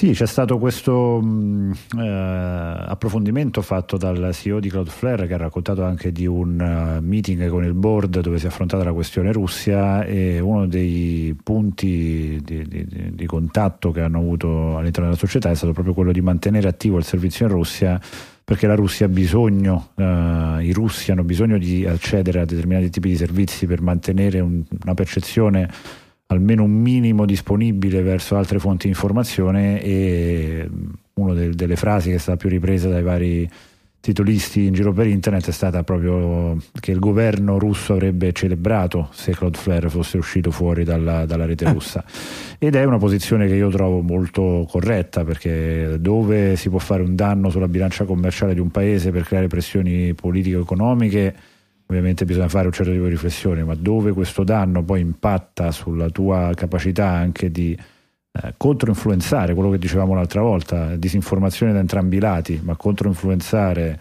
eh, eh, sì. l'opinione pubblica del paese che, che, che sta subendo da, da, un certo punto di vista stanno subendo anche loro una dittatura da tantissimi anni diventa, diventa problematico e quindi per me è un pollice all'insù per Cloudflare Cloudflare tra l'altro fornisce non solo più eh, servizi di, di hosting e di protezione contro DDoS, ma fornisce anche proxy. Ehm, stile Akamai, stile Akamai, cioè sì, connettività, ma, ma, anche, ma, anche VPN, sì. ma, anche, VPN, Mi sembra che avesse, che avesse mm, sì, è vero, hai ragione. diffuso sì, un servizio VPN con la scusa di, di, di aumentare la, la, banda, la performance di, di internet passando attraverso il suo VPN. Però di fatto le VPN abbiamo visto, ci abbiamo letto anche articoli che oggi sono molto richieste in Russia perché ovviamente permettono in qualche modo di, di, di accedere all'esterno. Eh okay. sì, in qualche modo di scappare ai filtri, va bene. E, ehm, invece Michele, questa applicazione Air Ride Alerts di Google.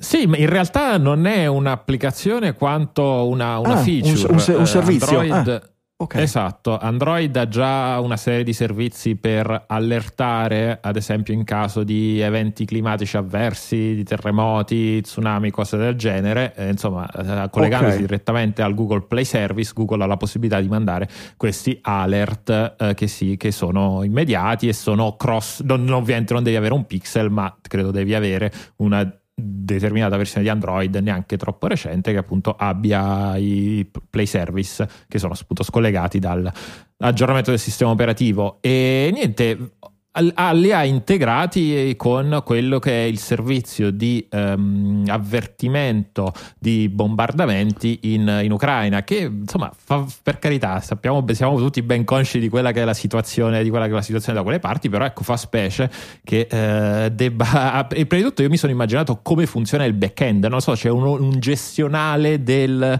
dei bombardamenti. Chi, chi, è che fa partire l'input e dice manda la notifica uh, dei Mm, del, del, bombardamento. Penso sia lo stesso della sirena antiaerea. Eh, tu dici ha due, so... due, pol- due, pulsanti, notifica e sirena antiaerea. Sì, non, probabilmente c'è non qualcosa so da dove, quale sia la fonte, ma penso sia la stessa. Beh, i, i, radar che percepiscono. L'Ucraina ha ancora un, un, suo esercito, appunto, un sistema militare dove sicuramente hanno.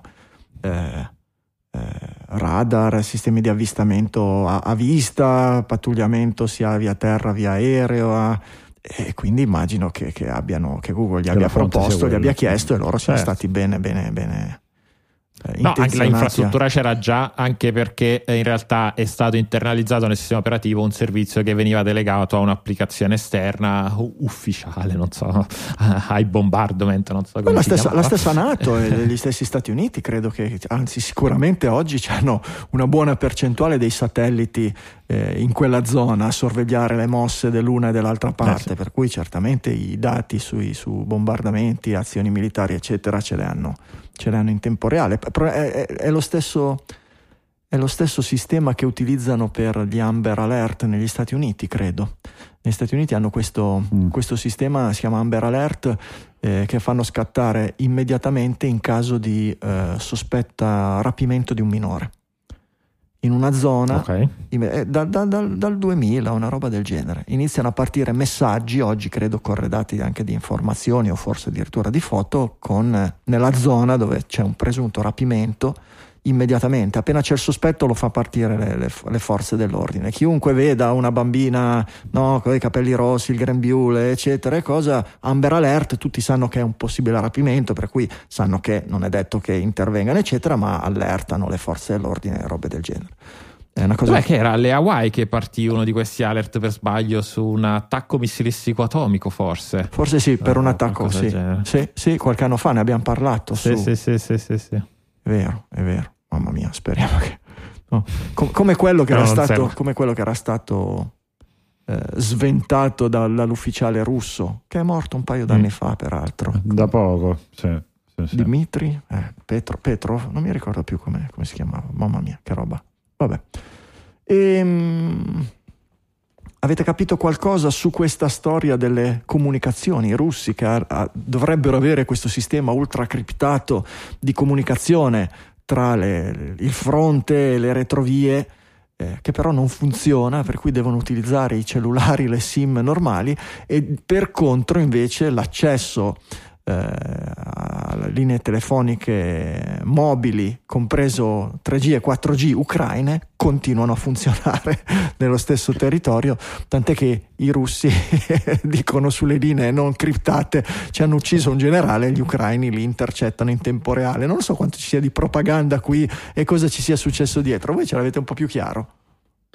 Ma allora sembra che mh, il motivo per cui ancora oggi, che è una strategia di politica militare classica, quella di isolare un paese anche nelle telecomunicazioni per rendere più soli i cittadini, i militari e quindi cercare in quel modo di fare un accerchiamento più rapido, il motivo per cui non si sia fatto in questo caso in Ucraina è mh, per due motivi essenziali. Il primo è perché ricostruire poi una, le- una rete di telecomunicazioni in un paese è estremamente lungo e costoso, quindi si, si citava nel, nell'articolo l'esempio della Crimea dove soltanto per ristabilire in quella piccola porzione di territorio eh, una rete di telecomunicazioni efficiente ci sono voluti anni.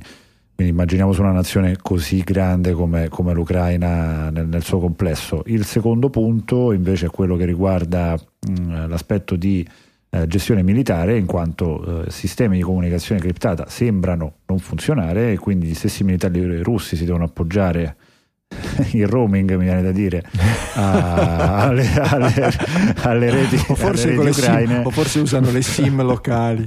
Cioè che entrano nel negozio della Vodafone e dice scusi avrei bisogno di un sim per chiamare il generale. 20 giga.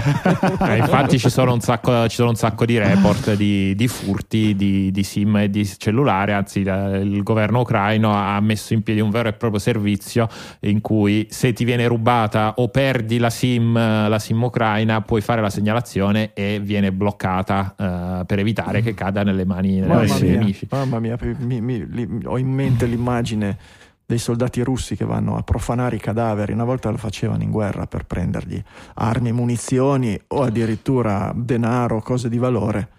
Oggi potrebbe succedere la stessa cosa con il cellulare. Il cellulare la SIM. Che roba terribile che è la guerra. Mamma eh sì, eh mamma sì. Mia, mamma mia. Va bene, tutto il del capitolo della, della blogger, non blogger del, del, dell'ospedale pediatrico, voi ci avete capito qualcosa di tutto quel casino? Eh, ma la, la, parte, come dire, la parte più digitaliana, vabbè, penso che eh, tanti lo, l'hanno sentito in questi giorni per fare un piccolo riassunto. È stato, è stato bombardato oramai qualche giorno, un bel po' di giorni fa, settimana scorsa, l'ospedale pediatrico di Mariupol. I russi dicono perché c'erano dentro i nazisti, eh, gli occidentali dicono no, guardate che c'erano eh, donne, donne, incinte. Infatti, sono circolate tantissimo queste foto eh, di queste donne che stavano scappando eh, dopo il, dopo il bombardamento. Tra queste foto, tra queste donne che scappavano, c'era anche una blogger un'influencer uh, ucraina uh, e la, l'ambasciata e poi quella è stata secondo me una delle cose più uh, come dire evidenti di tutta questa storia um, il fatto che un account, uff- poi vabbè, stiamo parlando della Russia, va bene, però stiamo, l'account ufficiale della, mm, eh, dell'ambasciata russa in Italia, ma non solo in Italia perché poi il tweet è stato tradotto in tutte le lingue, insomma, hanno scritto che ehm, questa persona, insomma, la, il bombardamento c'era stato le foto però erano finte e che eh, a riprova di questo c'era il fatto che questa è una blogger, che questa era un. Ovviamente questa influencer era davvero incinta, nel frattempo, eh, nel frattempo fortunatamente ha anche partorito, altre persone di quelle foto non sono state altrettanto fortunate, infatti oggi se non sbaglio è stata data la notizia che un'altra protagonista di questo servizio fotografico, di queste foto nel frattempo, nel frattempo purtroppo è morta. Cosa è successo? Poi che Twitter ha cancellato il tweet originale della, dell'ambasciata, dell'ambasciata, russa in Italia, ma non solo in Italia, dicendo che come al solito eh, insomma, va, contro, va contro le regole. E quindi secondo me è uno spaccato triste ma come dire interessante eh, di come viene condotta oggi, oggi, una guerra su mezzi che noi veramente controlliamo ogni, ogni 5 minuti. Controlliamo i 5 minuti e dove non capiamo mai niente perché noi non abbiamo. Alla, fi- alla fine possono dirci tutto quello che vogliamo, ma la certezza da scienza esatta non ce l'abbiamo da nessuna parte. Cioè che, che c'erano. Eh, che, che, era ancora almeno in parte attivo l'ospedale pare accertato. Pare che queste donne ci fossero, queste donne eccetera. Poi che la blogger fosse incinta non ci piove, che porta, sia stata portata lì per fare le foto, che era ricoverato lì, non ne abbiamo nessuna prova, né in un senso né nell'altro, sta a noi poi Però... decidere a chi a chi affidare più, no? a chi dare più credito o meno, ma non è che la nostra comunicazione occidentale abbia portato delle prove, vi dimostriamo dati alla mano, no? le, le, foto. De, de, Però aspetta, le prove dovevano essere portate dalla Russia, come ha fatto, sì, come sì, fa... cioè, piuttosto certo, falle fake, come ha fatto cioè, gli Stati Uniti per certo, giustificare certo, l'invasione in Iraq. L'onere, l'onere della video. prova sta, sta, a chi ha tirato le bombe e ha sparto del eh, sangue, su questo, su, questo, su questo non ci piove. Eh, quello che mi è piaciuto di meno è come in tutto il casino, in tutto il casino, eh, da, si è parlato della donna incinta di Mariupol, della donna incinta di Mariupol, della donna incinta di Mariupol, parlando della polemica con i russi, di questa che era blogger, che non era blogger, che era di qua, che era di là, e poi oggi è uscita la notizia, ecco, vedete, è morta la donna incinta di Mariupol, che in realtà è tutt'altra donna. è una donna che sì, sì, sì, era esatto, comparsa in una foto in, in, servizi di cose, ma barella. di cui nessuno l'aveva cagata, nessuno ne aveva parlato. Però, no, la donna incinta di Mariupol, sentitevi in, in colpa se avete dubitato, perché adesso è anche morta, è morto il suo bambino. Ecco, anche lì c'è molta strategia, c'è propaganda anche dalla nostra parte, eccetera. Poi ci mancherebbe, certo. quegli altri sono gli aggressori, quegli altri hanno fate tutto. Però Ecco. ma la guerra è fatta anche, anche di simboli, eh, certo, su, certo, frugando certo, negli, certo. articoli si trovano anche, ad esempio, c'è questo Ghost of Kiev che pare sia questo Maverick che sfreccia sulle, sui cieli di Kiev. Dietro, esatto, sì. ti abbatte tutto. Fa tra poco Netflix ci farà, un, ci farà, una serie probabilmente e poi vai a leggere negli articoli un po' più di approfondimento che dicono che ragazzi no, guardate che non, es- non esiste nessun Ghost of Kiev, non c'è un singolo eh, operatore dell'aeronautica, un singolo pilota. Insomma, c'è, c'è, un'aeronautica ucraina, ma non esiste il Ghost of Kiev. Mm. Eh, fa parte dei vecchi trucchetti della storia. È ovvio, visti da una parte, possono fare anche un po' più piacere perché ovvio, fai morale, eh, dipende poi dove fai morale. ecco. mm, ok. Sì, certo. Vediamo se, riusciamo, vediamo se riusciamo pian piano a transitare fuori dai temi di guerra. Vediamo se ci riesce a tirar fuori dalla guerra Elon Musk che ha sfidato a, a un incontro di, judo niente poco meno che Vladimir Putin su Twitter. Si fuma delle robe Elon Musk, secondo me, senza senso. Boh, questo è tipo guardatemi, guardatemi, ci sono anche io. Sì. Non lo so. Boh oramai eh, come dire eh, è diventato secondo me hanno il delirio non voglio dire un a, pagliaccio a quei livelli però... lì hanno, hanno, il delirio di onnipotenza eh, eh, a quei livelli oh. lì poi, Anche sì, perché sì. poi fino a qualche giorno fa twittava, mm, poi, sto dalla cioè. parte dell'Ucraina, non mi ricordo cosa disse, ieri ha twittato eh, com'era la storia del, eh, della, della, serie di Netflix con protagonista un transgender, insomma, vabbè. Beh, lì era più, una pre- era più una presa per il culo di Netflix che della situazione Di dell'Ucraina. Diceva qualcosa del tipo: Netflix sta aspettando che finisca il conflitto in Ucraina per Esatto. pubblicare una serie dove un soldato ucra- ucraino di colore si innamora di una transgender russa, una roba del genere. Effettivamente, gran parte della produzione di Netflix oramai è così. Sembra proprio che, che- che ci sia un blocco. Se non c'è almeno un, un rapporto omosessuale, la serie non va in produzione.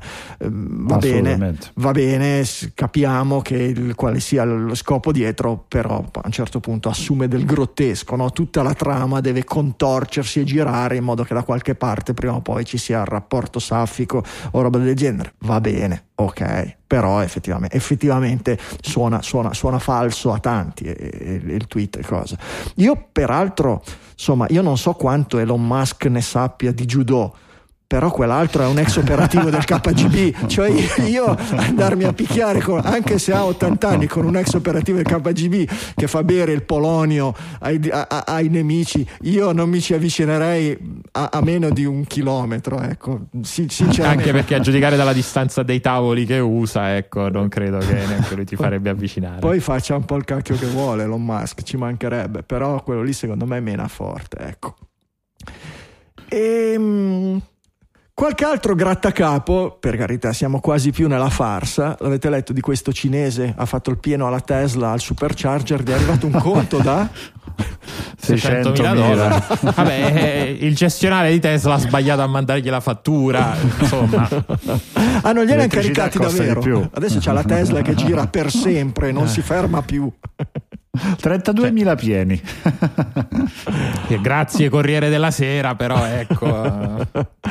Vabbè, ci ha aiutato a, a transitare, vedi questo no, Elon Musk guerra, Elon Musk non più in guerra, adesso abbandoniamo un attimino i temi di guerra Certo. e parliamo di questa problematica drammatica delle società moderne che sono i fatbergs, che Michele ci, ci racconterà. Esatto, articolo, articolo di Engadget, Engadget perché ovviamente poi l'intelligenza artificiale che non ho ben capito come viene utilizzata. Vabbè, di cosa stiamo parlando? Stiamo parlando dei residui di grasso che dalle, dai no- dalle nostri spurghi, dalle nostre fogne, eh, anzi dai nostri lavandini finisce nelle, nelle fogne andando a creare eh, insomma dei macigni letteralmente, Sono- andandosi poi a a, diciamo a mischiare con altri composti anche altri composti chimici presenti Sono- nelle, sono saponi. nostri scarichi Sono saponi giganteschi fondamentalmente, cioè quando tu metti insieme degli si a- creano delle saponette quando esatto, tu metti insieme degli grasso. acidi grassi e delle- Esatto. la soda caustica, materiali del genere, fondamentalmente delle basi forti, eh, si forma questa reazione chimica che si chiama proprio sa- saponificazione. Era quella con cui facevano i saponi con i cadaveri, per, per darci, per- Esatto. per darvi un'idea. E questo succede anche quando buttiamo negli scarichi del, del- del lavandino l'olio con cui cuciniamo, per esempio. E, e pare che si formino queste strutture dentro le fogne il, il più lungo che hanno visto era lungo qual- qualche miglio, cioè incrosta e, e- riempie le tubature. Hanno dovuto spaccare Ma- no, mia. 400 metri di, di- di- di- strada eh, per andare a sconquassare sta roba e quindi adesso iniziano a studiare i sistemi con l'intelligenza artificiale, con i droni che navigano nella fogna per andare a identificare questo. Non la sapevo io questa roba dei fatbergs, che sarebbero, come dire, gli iceberg di grasso, i fatbergs. Ah non c'è scusa non c'ero Ah, non c'è arrivato? Ah, ok, c'ero arrivato ok, perfetto. Fatbergs. Bello. no? Fatbergs molto bello Ce l'avete il No, Fatberg infatti- a Milano? eh non lo so devo, devo- non ho controllato no io faccio la differenziata dell'olio quindi ci tengo È importante, E- importante. Eh sì. E infatti perché banalmente le città spendono milioni di euro, eh, che era Londra che spende milioni di euro ogni anno per prevenire questo tipo di, eh, di fenomeni e poi in casi particolarmente eclatanti cosa fa? Prende il Fatberg e lo mette, lo mette in un museo, c'era do- do- dov'è che era scritto? C'era da qualche parte in cui avevano preso uno di questi e l'avevano messo in The Museum of London, hanno preso eh, probabilmente Come parte di della storia della città. Mm. Esatto, The Whitechapel Fatberg. per preservarlo alla, alla, posterità. Ecco. È il giorno in cui i nostri eh, progenito- eh, progenitori, no, non è progenitori, i nostri discendenti troveranno le, le macerie di questo, di questo, museo, troveranno questo pezzo e si domanderanno: ma cos'è questa ma cosa? Ma quale Sarà religione? Un'opera di arte, era un'opera di arte moderna? Michele, raccontaci dei biscotti del demonio non so perché mi arrivano ogni tanto sulla timeline su Twitter, su ah, Facebook, qui. roba da account tipo commenti memorabili e robe del genere che riprendono le, le, le manifestazioni più particolari, ecco, diciamole, della civiltà umana che si rivelano in posti tipo le recensioni di TripAdvisor, le recensioni su Amazon. Ma e roba del genere. la sezione antropologica di sì, Esatto, cioè è una, è una roba terrificante. Noi non volevamo comprare questi biscotti, scrive Anna Chiara su Amazon, ma ci sono stati regalati. Il sapore è di cioccolato industriale e il riso è scotto e non viene dal Giappone come dice il nome Nippon. Ah. Dà anche un po' di sushi. Cosa voglia dire? Dà anche un po' di sushi, poi forse l'aroma, non lo so. L'ho provato Sentore, a pesare mi raccomando l'Italia, l'ho provato a pesare e ho scoperto che il Nippon non ha un peso fisso. Pesa prima 13 grammi, poi un secondo dopo ne pesa 11 uh, uh. e ancora dopo 12. C'è un'energia sinistra proveniente da questi biscotti. Quindi nella confezione mentono. Non sono 200 grammi in totale, ma la loro massa varia. Possono essere 200 come 400 oppure 0. Sarebbero i, bisco- pers- sarebbero i biscotti di Schrödinger. Che paura. Quello che più mi dà fastidio di questo commento è il non aver capito la differenza tra peso e massa. Puoi scriverglielo tu come commento ulteriore. Esatto. Eh? Tito nella recensione delle cuffie su Amazon scrive peccato una stella, non funzionava più uno dei due altoparlanti, cuffie che non hanno neanche un mese. Purtroppo la rabbia ha prevalso sulla ragione e le ho fracassate con gioia, ben sapendo che avrei dovuto rinunciare a reso e rimborso, ma la vita va vissuta. eroi, eroi moderni. Robe, eh sì, eroi certo, cioè, e questo qui sul prodotto di pulizia sempre su Amazon, recensioni migliori da Italia, 5 stelle, Nico M, eliminate le macchie di Squirt, praticamente miracoloso contro macchie e aloni, anche quelle di Squirt. Michele poi ci spiegherà con la musica in sottofondo dell'aria sulla quarta corda le, le proprietà e le particolarità dello Squirt. In foto potete osservare il pre e post pulizia, qualche alone residuo in controluce è dovuto al fatto che sto finendo di asciugare il tessuto col phon, ma appunto è semplice acqua, consigliato. Vedi Michele, se avete se avete anche problemi di squirt, una passeggera squirtona, eh, ragazzi, su Amazon c'è il prodotto, però Va bene. Questo non so se può essere il titolo della puntata, però la passeggera. non credo. Oddio, a livello Io di lo SEO, metto nella lista. A livello di SEO anche... ci, dà tanti punti, ci dà tanti punti, eh, c'è da pornare. Uno ci prova, eh, ragazzi. Anche perché devo dire che siamo un po' scarsi a titoli stasera, quindi dobbiamo sforzarci di trovare qualcosa. Ma c'era molto soft se non sei fine. Assange, non era male. Eh quello che hai messo ah, certo. molto soft se non sei Assange Sem- mi piaceva sempre facile per, fare, per, farmi fare i tabelloni del, su YouTube il, eh. l'immaginetta del la passeggera squirtona effettivamente però può avere il suo perché seologico va bene uh, Crypto, Crypto Biden considera anzi prima, vabbè, possiamo una, una, o l'altra, tempo di guerra, criptovalute iniziano a venire fuori, l'altra settimana parlavamo delle, degli exchange che si rifiutano di togliere il servizio alla Russia. E oggi abbiamo letto che i russi utilizzano le cripto per liquidare i propri patrimoni negli, negli, Emirati Arabi Uniti. Ecco, vedi dove arrivava la notizia che gli Emirati sono tra quelli che non hanno tolto i servizi, che anzi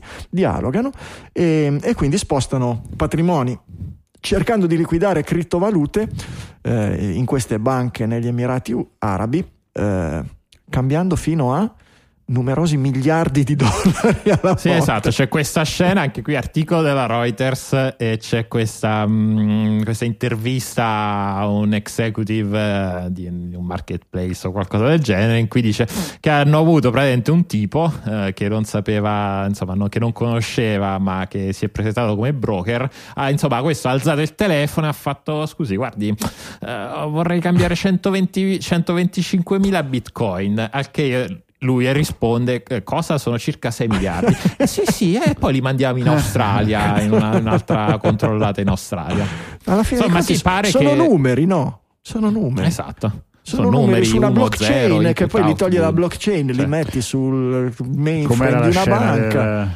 del, del lupo di Wall Street che lui dice è tutto fughesi, fugasi, non esiste nella tavola degli elementi. E pare che ce ne siano stati negli ultimi, negli ultimi giorni un po' di persone che hanno chiamato con, eh, con richieste del genere. Quindi, poi questo fa anche pensare come Bitcoin, bene rifugio, bene rifugio. Poi qual è la prima cosa che cerco di liquidare? I Bitcoin per investire. Qui parlava in real, in real estate, nell'immobiliare lì a Dubai. E vabbè, differenziare, no? Certamente, se ti, se ti- se ti pelano tutto il resto e ti resta solo la criptovaluta, non, non tieni tutto in criptovaluta, almeno una parte la, la- la dovrai trasformare lingotti d'oro, palazzi, e yacht, e violini stradivari, sì. perché no? 625.000 Bitcoin li cambi, figurati quanti ne hai però. Eh, beh, ragazzi, eh, di gas ne compriamo parecchio eh, da quelle parti, ma veramente parecchio. E, b- Biden considera il- la possibilità di coniare il dollaro digitale. Dollaro digitale che però ha delle caratteristiche ben diverse da quelle delle criptovalute di cui siamo abituati a discorrere. Sì, diventa quasi principalmente uno strumento. eh, in realtà, nell'articolo si parla anche di eh, vantaggi. Innanzitutto, stiamo a che punto è del progetto. È Biden che ha chiesto a non mi ricordo quale gruppo nel, eh, nel- nel- nell'organigramma del- degli, Stati Uniti, degli Stati Uniti di iniziare a valutare questo discorso della, della valuta digitale. E qui si parla di un di, un- di uno strumento che sia comunque legato al valore del dollaro, quindi in cambio praticamente uno, uno a uno, e che possa essere utilizzato molto per i- gli scambi di valuta, non so Certo. sovranazionali o nazionali. In realtà si parla anche di utilizzi, senza andarli a elencare, eh, di, mh, delle- dei cittadini. Ecco. Eh, quindi, però, insomma, ci sarà nei prossimi mesi questa, eh, questa organizzazione metterà giù un reportino ecco, di quello che può essere uno strumento del genere. Con Sì, anche perché la Cina è molto avanti rispetto, rispetto a tutti gli altri su Sì. questo tema della E- valuta digitale. E lo è per un motivo ben preciso, perché sanno benissimo che con una valuta del genere hai un controllo totale sulla popolazione. Ah, sì. Oggi nel nostro mondo la capacità di spesa è la vita di una persona. Avere un, avere un dollaro digitale, una moneta digitale mh, gestita, manipolata da un ente centrale, da una banca centrale diretta, vuol dire avere il controllo totale sul flusso di denaro dalla- dallo spicciolo con cui paghi il caffè fino alle enormi transazioni economiche. Questo darebbe un potere francamente eccessivo, potere non solo di sorveglianza, non solo di sorveglianza, ma anche di blocco. Cioè in qualsiasi momento un, un sistema del genere non solo sa quanti dollari digitali ha Giulio Cupini nel suo wallet digitale, ma sa anche quali dollari digitali ha Giulio Cupini e se decide che Giulio Cupini è un pericoloso eversivo perché ha preso le difese di Assange su Digitalia, può anche decidere di congelarglieli interamente e con effetto immediato, con una, una- una- una precisione e una efficienza molto maggiore di quella che vediamo oggi, ad esempio, nel congelamento degli asset degli oligarchi russi. È una roba che fa Beh, però abbastanza senza, paura. parlando, parlando ancora del discorso russo, senza parlare invece degli oligarchi, eh, però stiamo parlando, come dire, di un ulteriore, ehm, come dire, eh, di, di- di un- insomma, col blocco dello Swift, col blocco, oggi se tu hai una visita a una, master, una, visa, una Mastercard eh, nel- in Russia non hai, accesso, continu- non hai accesso al tuo, eh, al tuo conto in banca. Quindi Certo. ok, stiamo parlando di, un- di un'ulteriore estremizzazione di questo concetto molto più rapida, Sì, io ci, ve- probabilmente ci molto vedo, più veloce però. ci- Sì, ci- ma nel momento in cui parli- Smile. Tu, nel momento in cui tu parli di bloccare gli oligarchi russi, parli di una cosa positiva, perché gli oligarchi russi fanno parte No, no, ma di io un non sistema parlo degli oligarchi russi. cattivo. No, nel non senso, necessariamente nel senso o- oggi, oggi- tutti. oggi la, vita, la vita ha la possibilità di proseguire, non a livello degli oligarchi russi, ma a livello di, non dico comprare il caffè, ma di fare la spesa e di prendere, di avere eh, accesso ai servizi e ai, ai, diritti essenziali con sistemi che non passano attraverso lo SWIFT, no? semplicemente vado al mercato e mi faccio dare dei contanti vendendo la, la, la credenza e della nonna che mi è rimasta in casa. Eh, ok, è col baratto. no, con la vendita, non si chiama baratto, si chiama vendita. Io ti do un comò e tu mi dai sì. dei, dei, dollaroni, sì, delle, dei pezzi di carta che persona... si chiamano dollari che sono sì, anonimi che sono anonimi. Sì, sono, sono, anonimi, ma sempre, okay, ma sempre da un bancomat escono. Quindi sì, comunque Michele, se hai dato carta al bancomat non la tiri fuori. Quello che, no, no, quello che non capisci è che non parliamo di un blocco totale di tutto un sistema, ma di blocco a livello di singole persone. Cioè nel momento in cui tu sei colpito sei colpito come persona da un blocco e esiste solo il dollaro digitale, tu non hai più la Vabbè, possibilità di vivere, tu sei annullato. Questo è un mm. potere, Se, dobbiamo essere consapevoli, qualcuno può anche essere d'accordo e pensare che sia giusto, ma è un potere enorme di uno Stato nei confronti dei suoi cittadini che non è mai esistito. E siamo d'accordo nel pensare che uno Stato possa avere potere di vita e di morte, di spesa anche minuscola sui suoi cittadini, perché così è più facile fermare gli oligarchi russi, perché io sono convinto che gli oligarchi russi in qualche modo riescono comunque ad aggirare vendendo i bitcoin agli Emirati Arabi in cambio di lingotti d'oro, mentre, certo. mentre il povero Cristo che deve vendere il comò della nonna per comprare il pane e, sfara, e sfamare i bambini, i bitcoin da vendere negli Emirati Arabi non ce li ha e negli Emirati Arabi gli fanno una pernacchia. E quindi dare certo, a un Franco. governo una capacità così drammatica di, di, abusare. I governi sbagliano, i rami del governo sbagliano, gli, i, gli impiegati del governo sbagliano. Pensate, pensate a, a, a, come si chiama? A, uh, Floyd si chiamava il, il, il nero uh, George Floyd. Ucc- George Floyd ucciso dalle. Lo Stato sbaglia sempre e continuamente. Certo. Dare un potere assoluto vuol dire rendere drammatici i possibili sbagli e, e, e le possibilità anche di rimediare quando questo sbaglia. E, ehm, per, per quello che una, sto dicendo, però ci vuole una riflessione oggi, importante. Sì. Certo.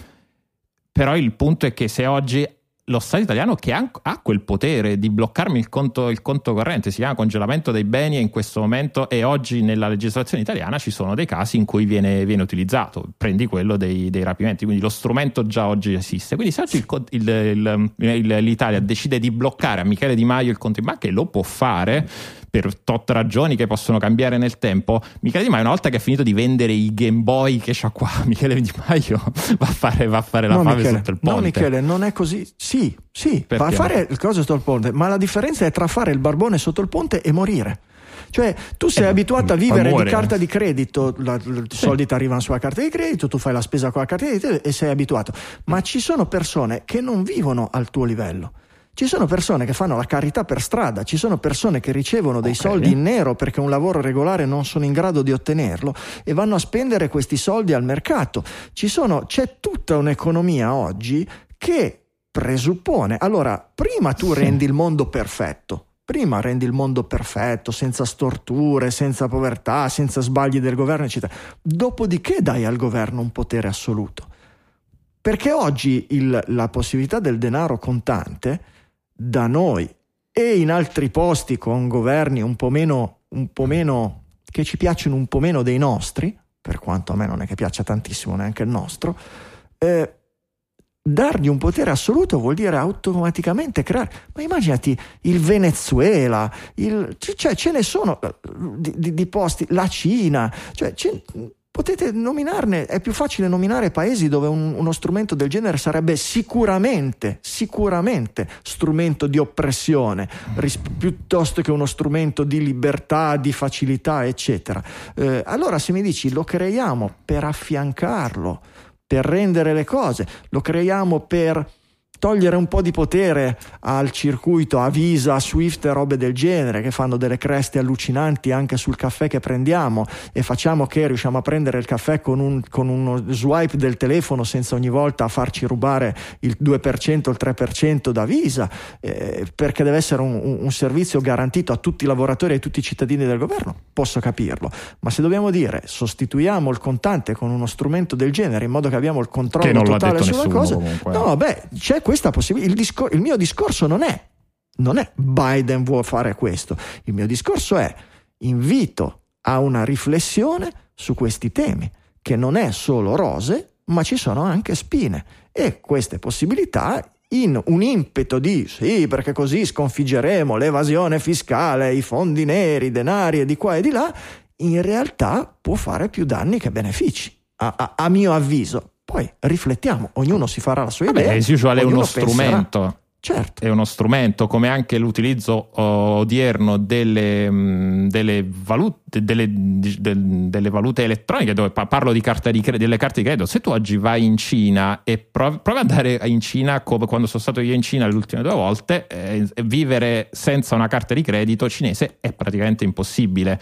Appunto, Eh, fatti sì, della ok, domanda. puoi an- Appunto, ma infatti io so quello che sto dicendo è che già oggi, cioè tutti i rischi che tu hai, eh, hai elencato, che certo sono possibili, sono plausibili, già esistono con gli strumenti attuali. Sì, Il rischio in determinati di- paesi già esistono in eh, paesi Diventano più c'è una pervasivi differenza- diventano più sì. pervasivi, diventano fino alla spesa del centesimo. Io, beh, ci credo.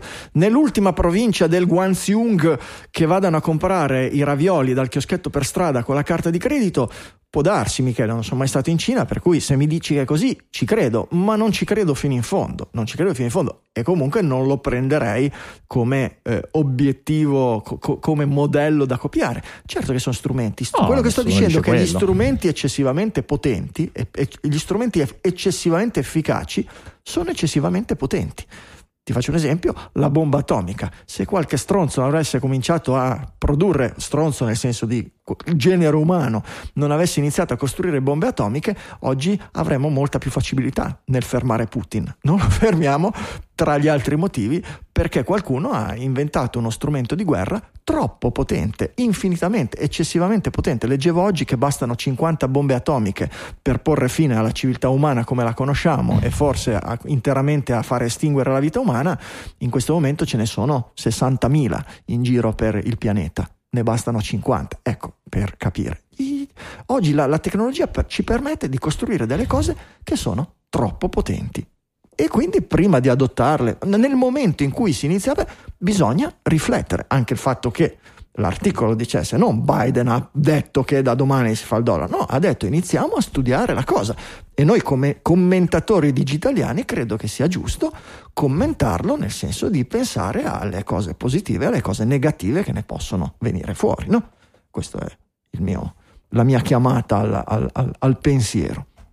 Parlaci Michele del, del punteggio dei rider.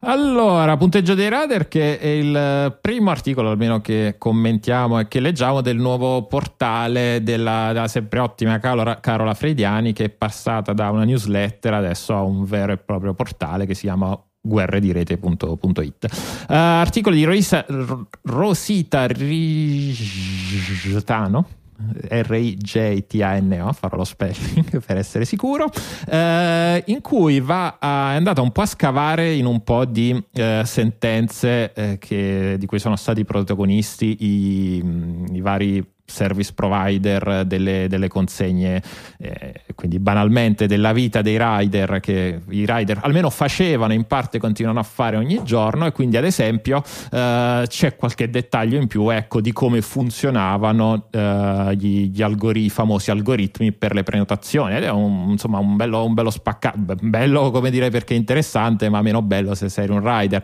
E quindi ad esempio eh, nel, 2000, nel 2022 eh, Deliveroo dice usava un, un algoritmo per assegnare ogni, a ogni rider un punteggio e organizzare il lavoro eh, di cosa si parla in questo, in questo algoritmo? Eh, si parlava innanzitutto di eh, tre fasce orarie quindi sulla base del punteggio che avevi avevi la priorità nella scelta del, del tuo turno e il tuo rating era basato su indici di affidabilità e partecipazione nei picchi.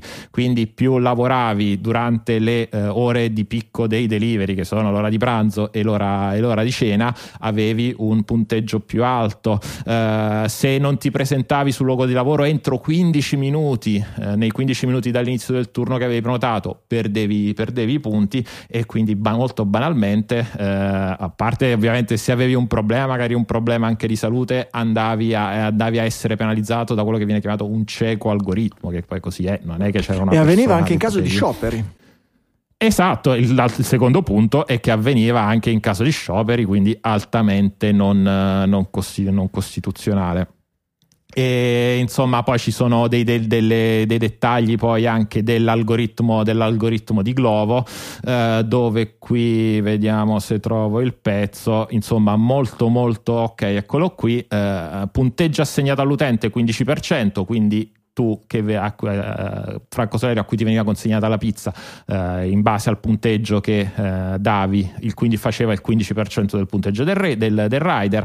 Punteggio assegnato dal partner che in questo caso non so chi sia 5% la scelta di ore ad alta domanda purché il radar ne abbia selezionato almeno 5 per 7 giorni consecutivi 35% ordini effettivamente consegnati 10% insomma tutto questo per dire che la prossima volta che uno di questi servizi vi dice no ma tanto è per lo studentello che eh, nelle ore vuole arrotondare mentre fa l'università e studia, ecco no, eh, questi sono prof- letteralmente dei professionisti, l'algoritmo pagava l'essere professionista e l'essere puntuale eh, ogni fottuto momento ecco, della, tua, della, tua, disponibilità sul, sul, lavoro. Sono dei professionisti e sono dei disperati allo stesso tempo, eh, perché poi se eh, andiamo certo. a vedere la compagine dei, dei, rider, sono gli sfruttati del nostro, di questo decennio. Ah, sì. ecco, una, eh, se, se, se, se, proprio dovete, se proprio dovete utilizzare questi sistemi, eccetera, è assolutamente contro, credo, le eh, politiche e anche le licenze di utilizzo di queste app, ma io ve lo chiedo per piacere, quando arriva il rider dategli la mancia. Siete contro la licenza, ma fatelo, perché ce n'ha bisogno più lui di quello che... Tanto voi probabilmente avete risparmiato di più non andando al ristorante, non pagando il coperto, non pagando la mancia, non pagando il servizio, non pagando la benzina per andarci. Ecco, una parte almeno di quello che risparmiate, da, datelo, datelo al rider, che, che, Avete, avete mio, se vi beccano e vi accusano, dite è colpa di Franco Solerio che ci ha detto di farlo su Digitalia. Poi oggi parliamo di Rider, però al termine dell'articolo parla di una, di una statistica di questo in-app, in-app, Plus, che non so bene, bene, cosa sia, quindi prendetelo con le, con le forbici, insomma, eh, non con le forbici, con le pinze. Eh, però ecco, parla, dice che nel nostro paese circa 570.000 persone oggi fanno, qui parla di lavoratori delle piattaforme digitali, eh, insomma più di mezzo milione, non, non, in realtà non è soltanto chi fa il eh, chi fa il rider, ma anche chi magari lavora sulle piattaforme, in, in, per chiamare ad esempio il, l'idraulico o il, il piastrellista, insomma mezzo milione di persone che oggi può essere soggetto al controllo algoritmico di cui abbiamo parlato finora. Schiavi degli Quindi algoritmi. Non proprio pochi. Non Schiavi proprio degli algoritmi, o quantomeno dipendenti dagli algoritmi. Mamma mia, va bene. Eh, vi abbiamo parlato di Airtagram eh, su Twitter e sui social in generale. Il nostro ascoltatore Filippo mi ha scritto che Pitcairn, cioè l'Airtagram, il l'AirTag destinato a Pitcairn è arrivato a Los Angeles. Tristan è salito, pare, su un volo per Sao Paulo che ha zero connessione o logica rispetto alla destinazione. Palau è abbandonato a Zurigo da dieci giorni. Non ci si annoia mai su Airtagram, andatelo a seguire, è molto, è molto curiosa la cosa. Michele, abbiamo ciccia per le tech news o questo giro lo saltiamo a, pre- a pie pari? Ma a me poi non so se nelle tecniche vuoi, vuoi parlare dell'evento, dell'evento, Apple, però è, è no. segno dei tempi, ecco, non abbiamo, sì. par- non abbiamo neanche provato a parlare dell'evento Apple. Ma no, direi, direi, che possiamo anche chiuderla qua. Direi che possiamo chiuderla qua. Salutiamo il patriarca Kirill che dice che la guerra è giusta perché è una lotta contro la promozione dei modelli di vita peccaminosi e contrari alla tradizione cristiana e ha portato come esempio il Gay Pride. Abbiamo pensato di istituire un angolo non fisso ma che può chiamarsi lo scemo o il cretino del giorno. Direi che il patriarca Kirill un ottimo inizio. Inaugura ottimo bene inizio. e a merito e con merito questo, questa, questa questa piccola rubrica. Gingilli del giorno. Signore e signori, i gingilli del giorno. Gingilli del giorno, i regali dei digitaliani per i digitaliani a fine trasmissione, sempre così, Digitalia, le voci digitali selezionano per voi hardware, software, letteratura, qualsiasi cosa che abbia attinenza digitaliana, che abbia colpito la loro curiosità, stravolto la loro esistenza o qualsiasi sfumatura nel mezzo. Vediamo un pochino, Giulio, cominci tu. Volentieri, allora ho cercato un gingillo per i professionisti, ma non solo nel mondo del design. Una delle cose che spesso viene richiesta è quello di andare a costruire newsletter aziendali, DEM, tutto quello che può essere la comunicazione che sta tornando molto forte, eh, soprattutto nel corso degli ultimi, degli ultimi anni. Beh, allora, ispirarsi è sempre stato difficile. Questo strumento permette di trarre invece ispirazioni da un archivio mondiale di tutte le campagne, di tutti i marchi che sono state indicizzate e rese disponibili. Si chiama mild.com, scritto milled.com, ed è un motore di ricerca di campagne pubblicitarie da cui trarre ispirazione quindi se avete bisogno di fare una nuova campagna fashion oppure c'è un nuovo lancio di quel prodotto che state per far partire, eh, qui potete trarre un po' di storia e di statistiche anche di quelle che sono state le campagne prima di voi per imparare e non andare completamente a scatola chiusa. È un pozzo di, di, di cose molto interessanti e per chi è curioso c'è da perdersi delle ore. mild.com. Fighissimo, grazie Giulio, grazie. Michele. Allora, se anche voi aspettate la mezzanotte per la nuova parola di Wordle e non vi basta più la parola di Wordle, c'è un adesso il momento in cui sono partiti tutti gli spin-off e c'è questo molto carino che si chiama Hurdle. Ehm, è un piccolo giochino sullo stesso stile eh, sviluppato da degli sviluppatori indipendenti e insomma, voi potete, invece delle parole ci sono le canzoni. Quindi eh, voi partite col primo tentativo dove vi fa ascoltare il primo secondo, forse addirittura il primo mezzo secondo di una canzone, avete la possibilità di, ave, insomma, di fare sei tentativi per indovinare questa canzone eh, fino ad ascoltare tipo i primi, i primi, 30, i primi 30 secondi e basta, non, non si, ovviamente non si vince niente, è gratis, però è simpatico, le canzoni non lo so, sono alcune quelle più moderne, non sono molto ferratissime. Ecco, quindi quella di Rihanna non l'ho beccata, però ho beccato quella eh, degli Outcast, Miss Jackson. Eh. E, insomma, carino, lo trovate dove lo trovate? Vabbè, cercate Hurdle su Google oppure hurdle.app. Ma andate su digitalia.fm slash 616 dove trovate tutti i link alle cose di cui abbiamo parlato in trasmissione e anche ai gingili del giorno, compreso quest'ultimo, Pensare la guerra. È una raccolta di articoli, video, informazioni su questo tlon.it che non conoscevo. È un progetto di divulgazione culturale fondato da Andrea Colamedici e Maura Ganciano, filosofi e scrittori. Fondamentalmente l'idea è quella di eh, contrastare i problemi dell'informazione attuale, per cui infodemia, infomania, eh, disinformazione, misinformazione, malinformazione, tutto quello di cui parliamo da un po' di tempo, anzi da sempre, qui su Digitalia, cercando di fare un po' di ordine dando degli spunti, delle fonti di, di una parte, dall'altra, da cui poi prendere spunto e farsi la propria idea. Di cui viene quel... Um, eh, quel ehm, video di cui vi ho parlato eh, a inizio puntata sul commercio degli, olig- degli, oligarchi che esportano capitali nel Regno Unito e qui trovate tutta un'altra serie di eh, articoli, approfondimenti di stampo filosofico, di, di, di stampo storico, molto molto interessante. Si chiama Pensare la guerra e lo trovate, come dicevamo prima, insieme agli altri gingili del giorno su digitalia.fm slash 616.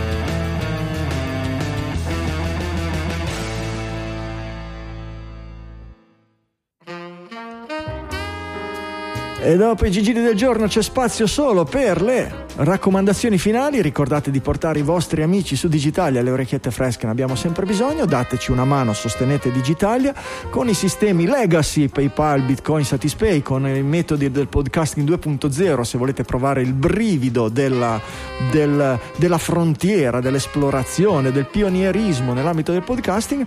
Noi siamo qui, lavoriamo per voi tutte le settimane e quindi tra una settimana saremo di nuovo qui con voi. In diretta se ci volete ascoltare, cogliere sul fatto audio sul nostro sito o con l'applicazione o video su um, Twitch e YouTube oppure col sistema amatissimo del podcasting dite ai vostri amici di cercare Digitalia su qualsiasi app per podcasting che ci trova.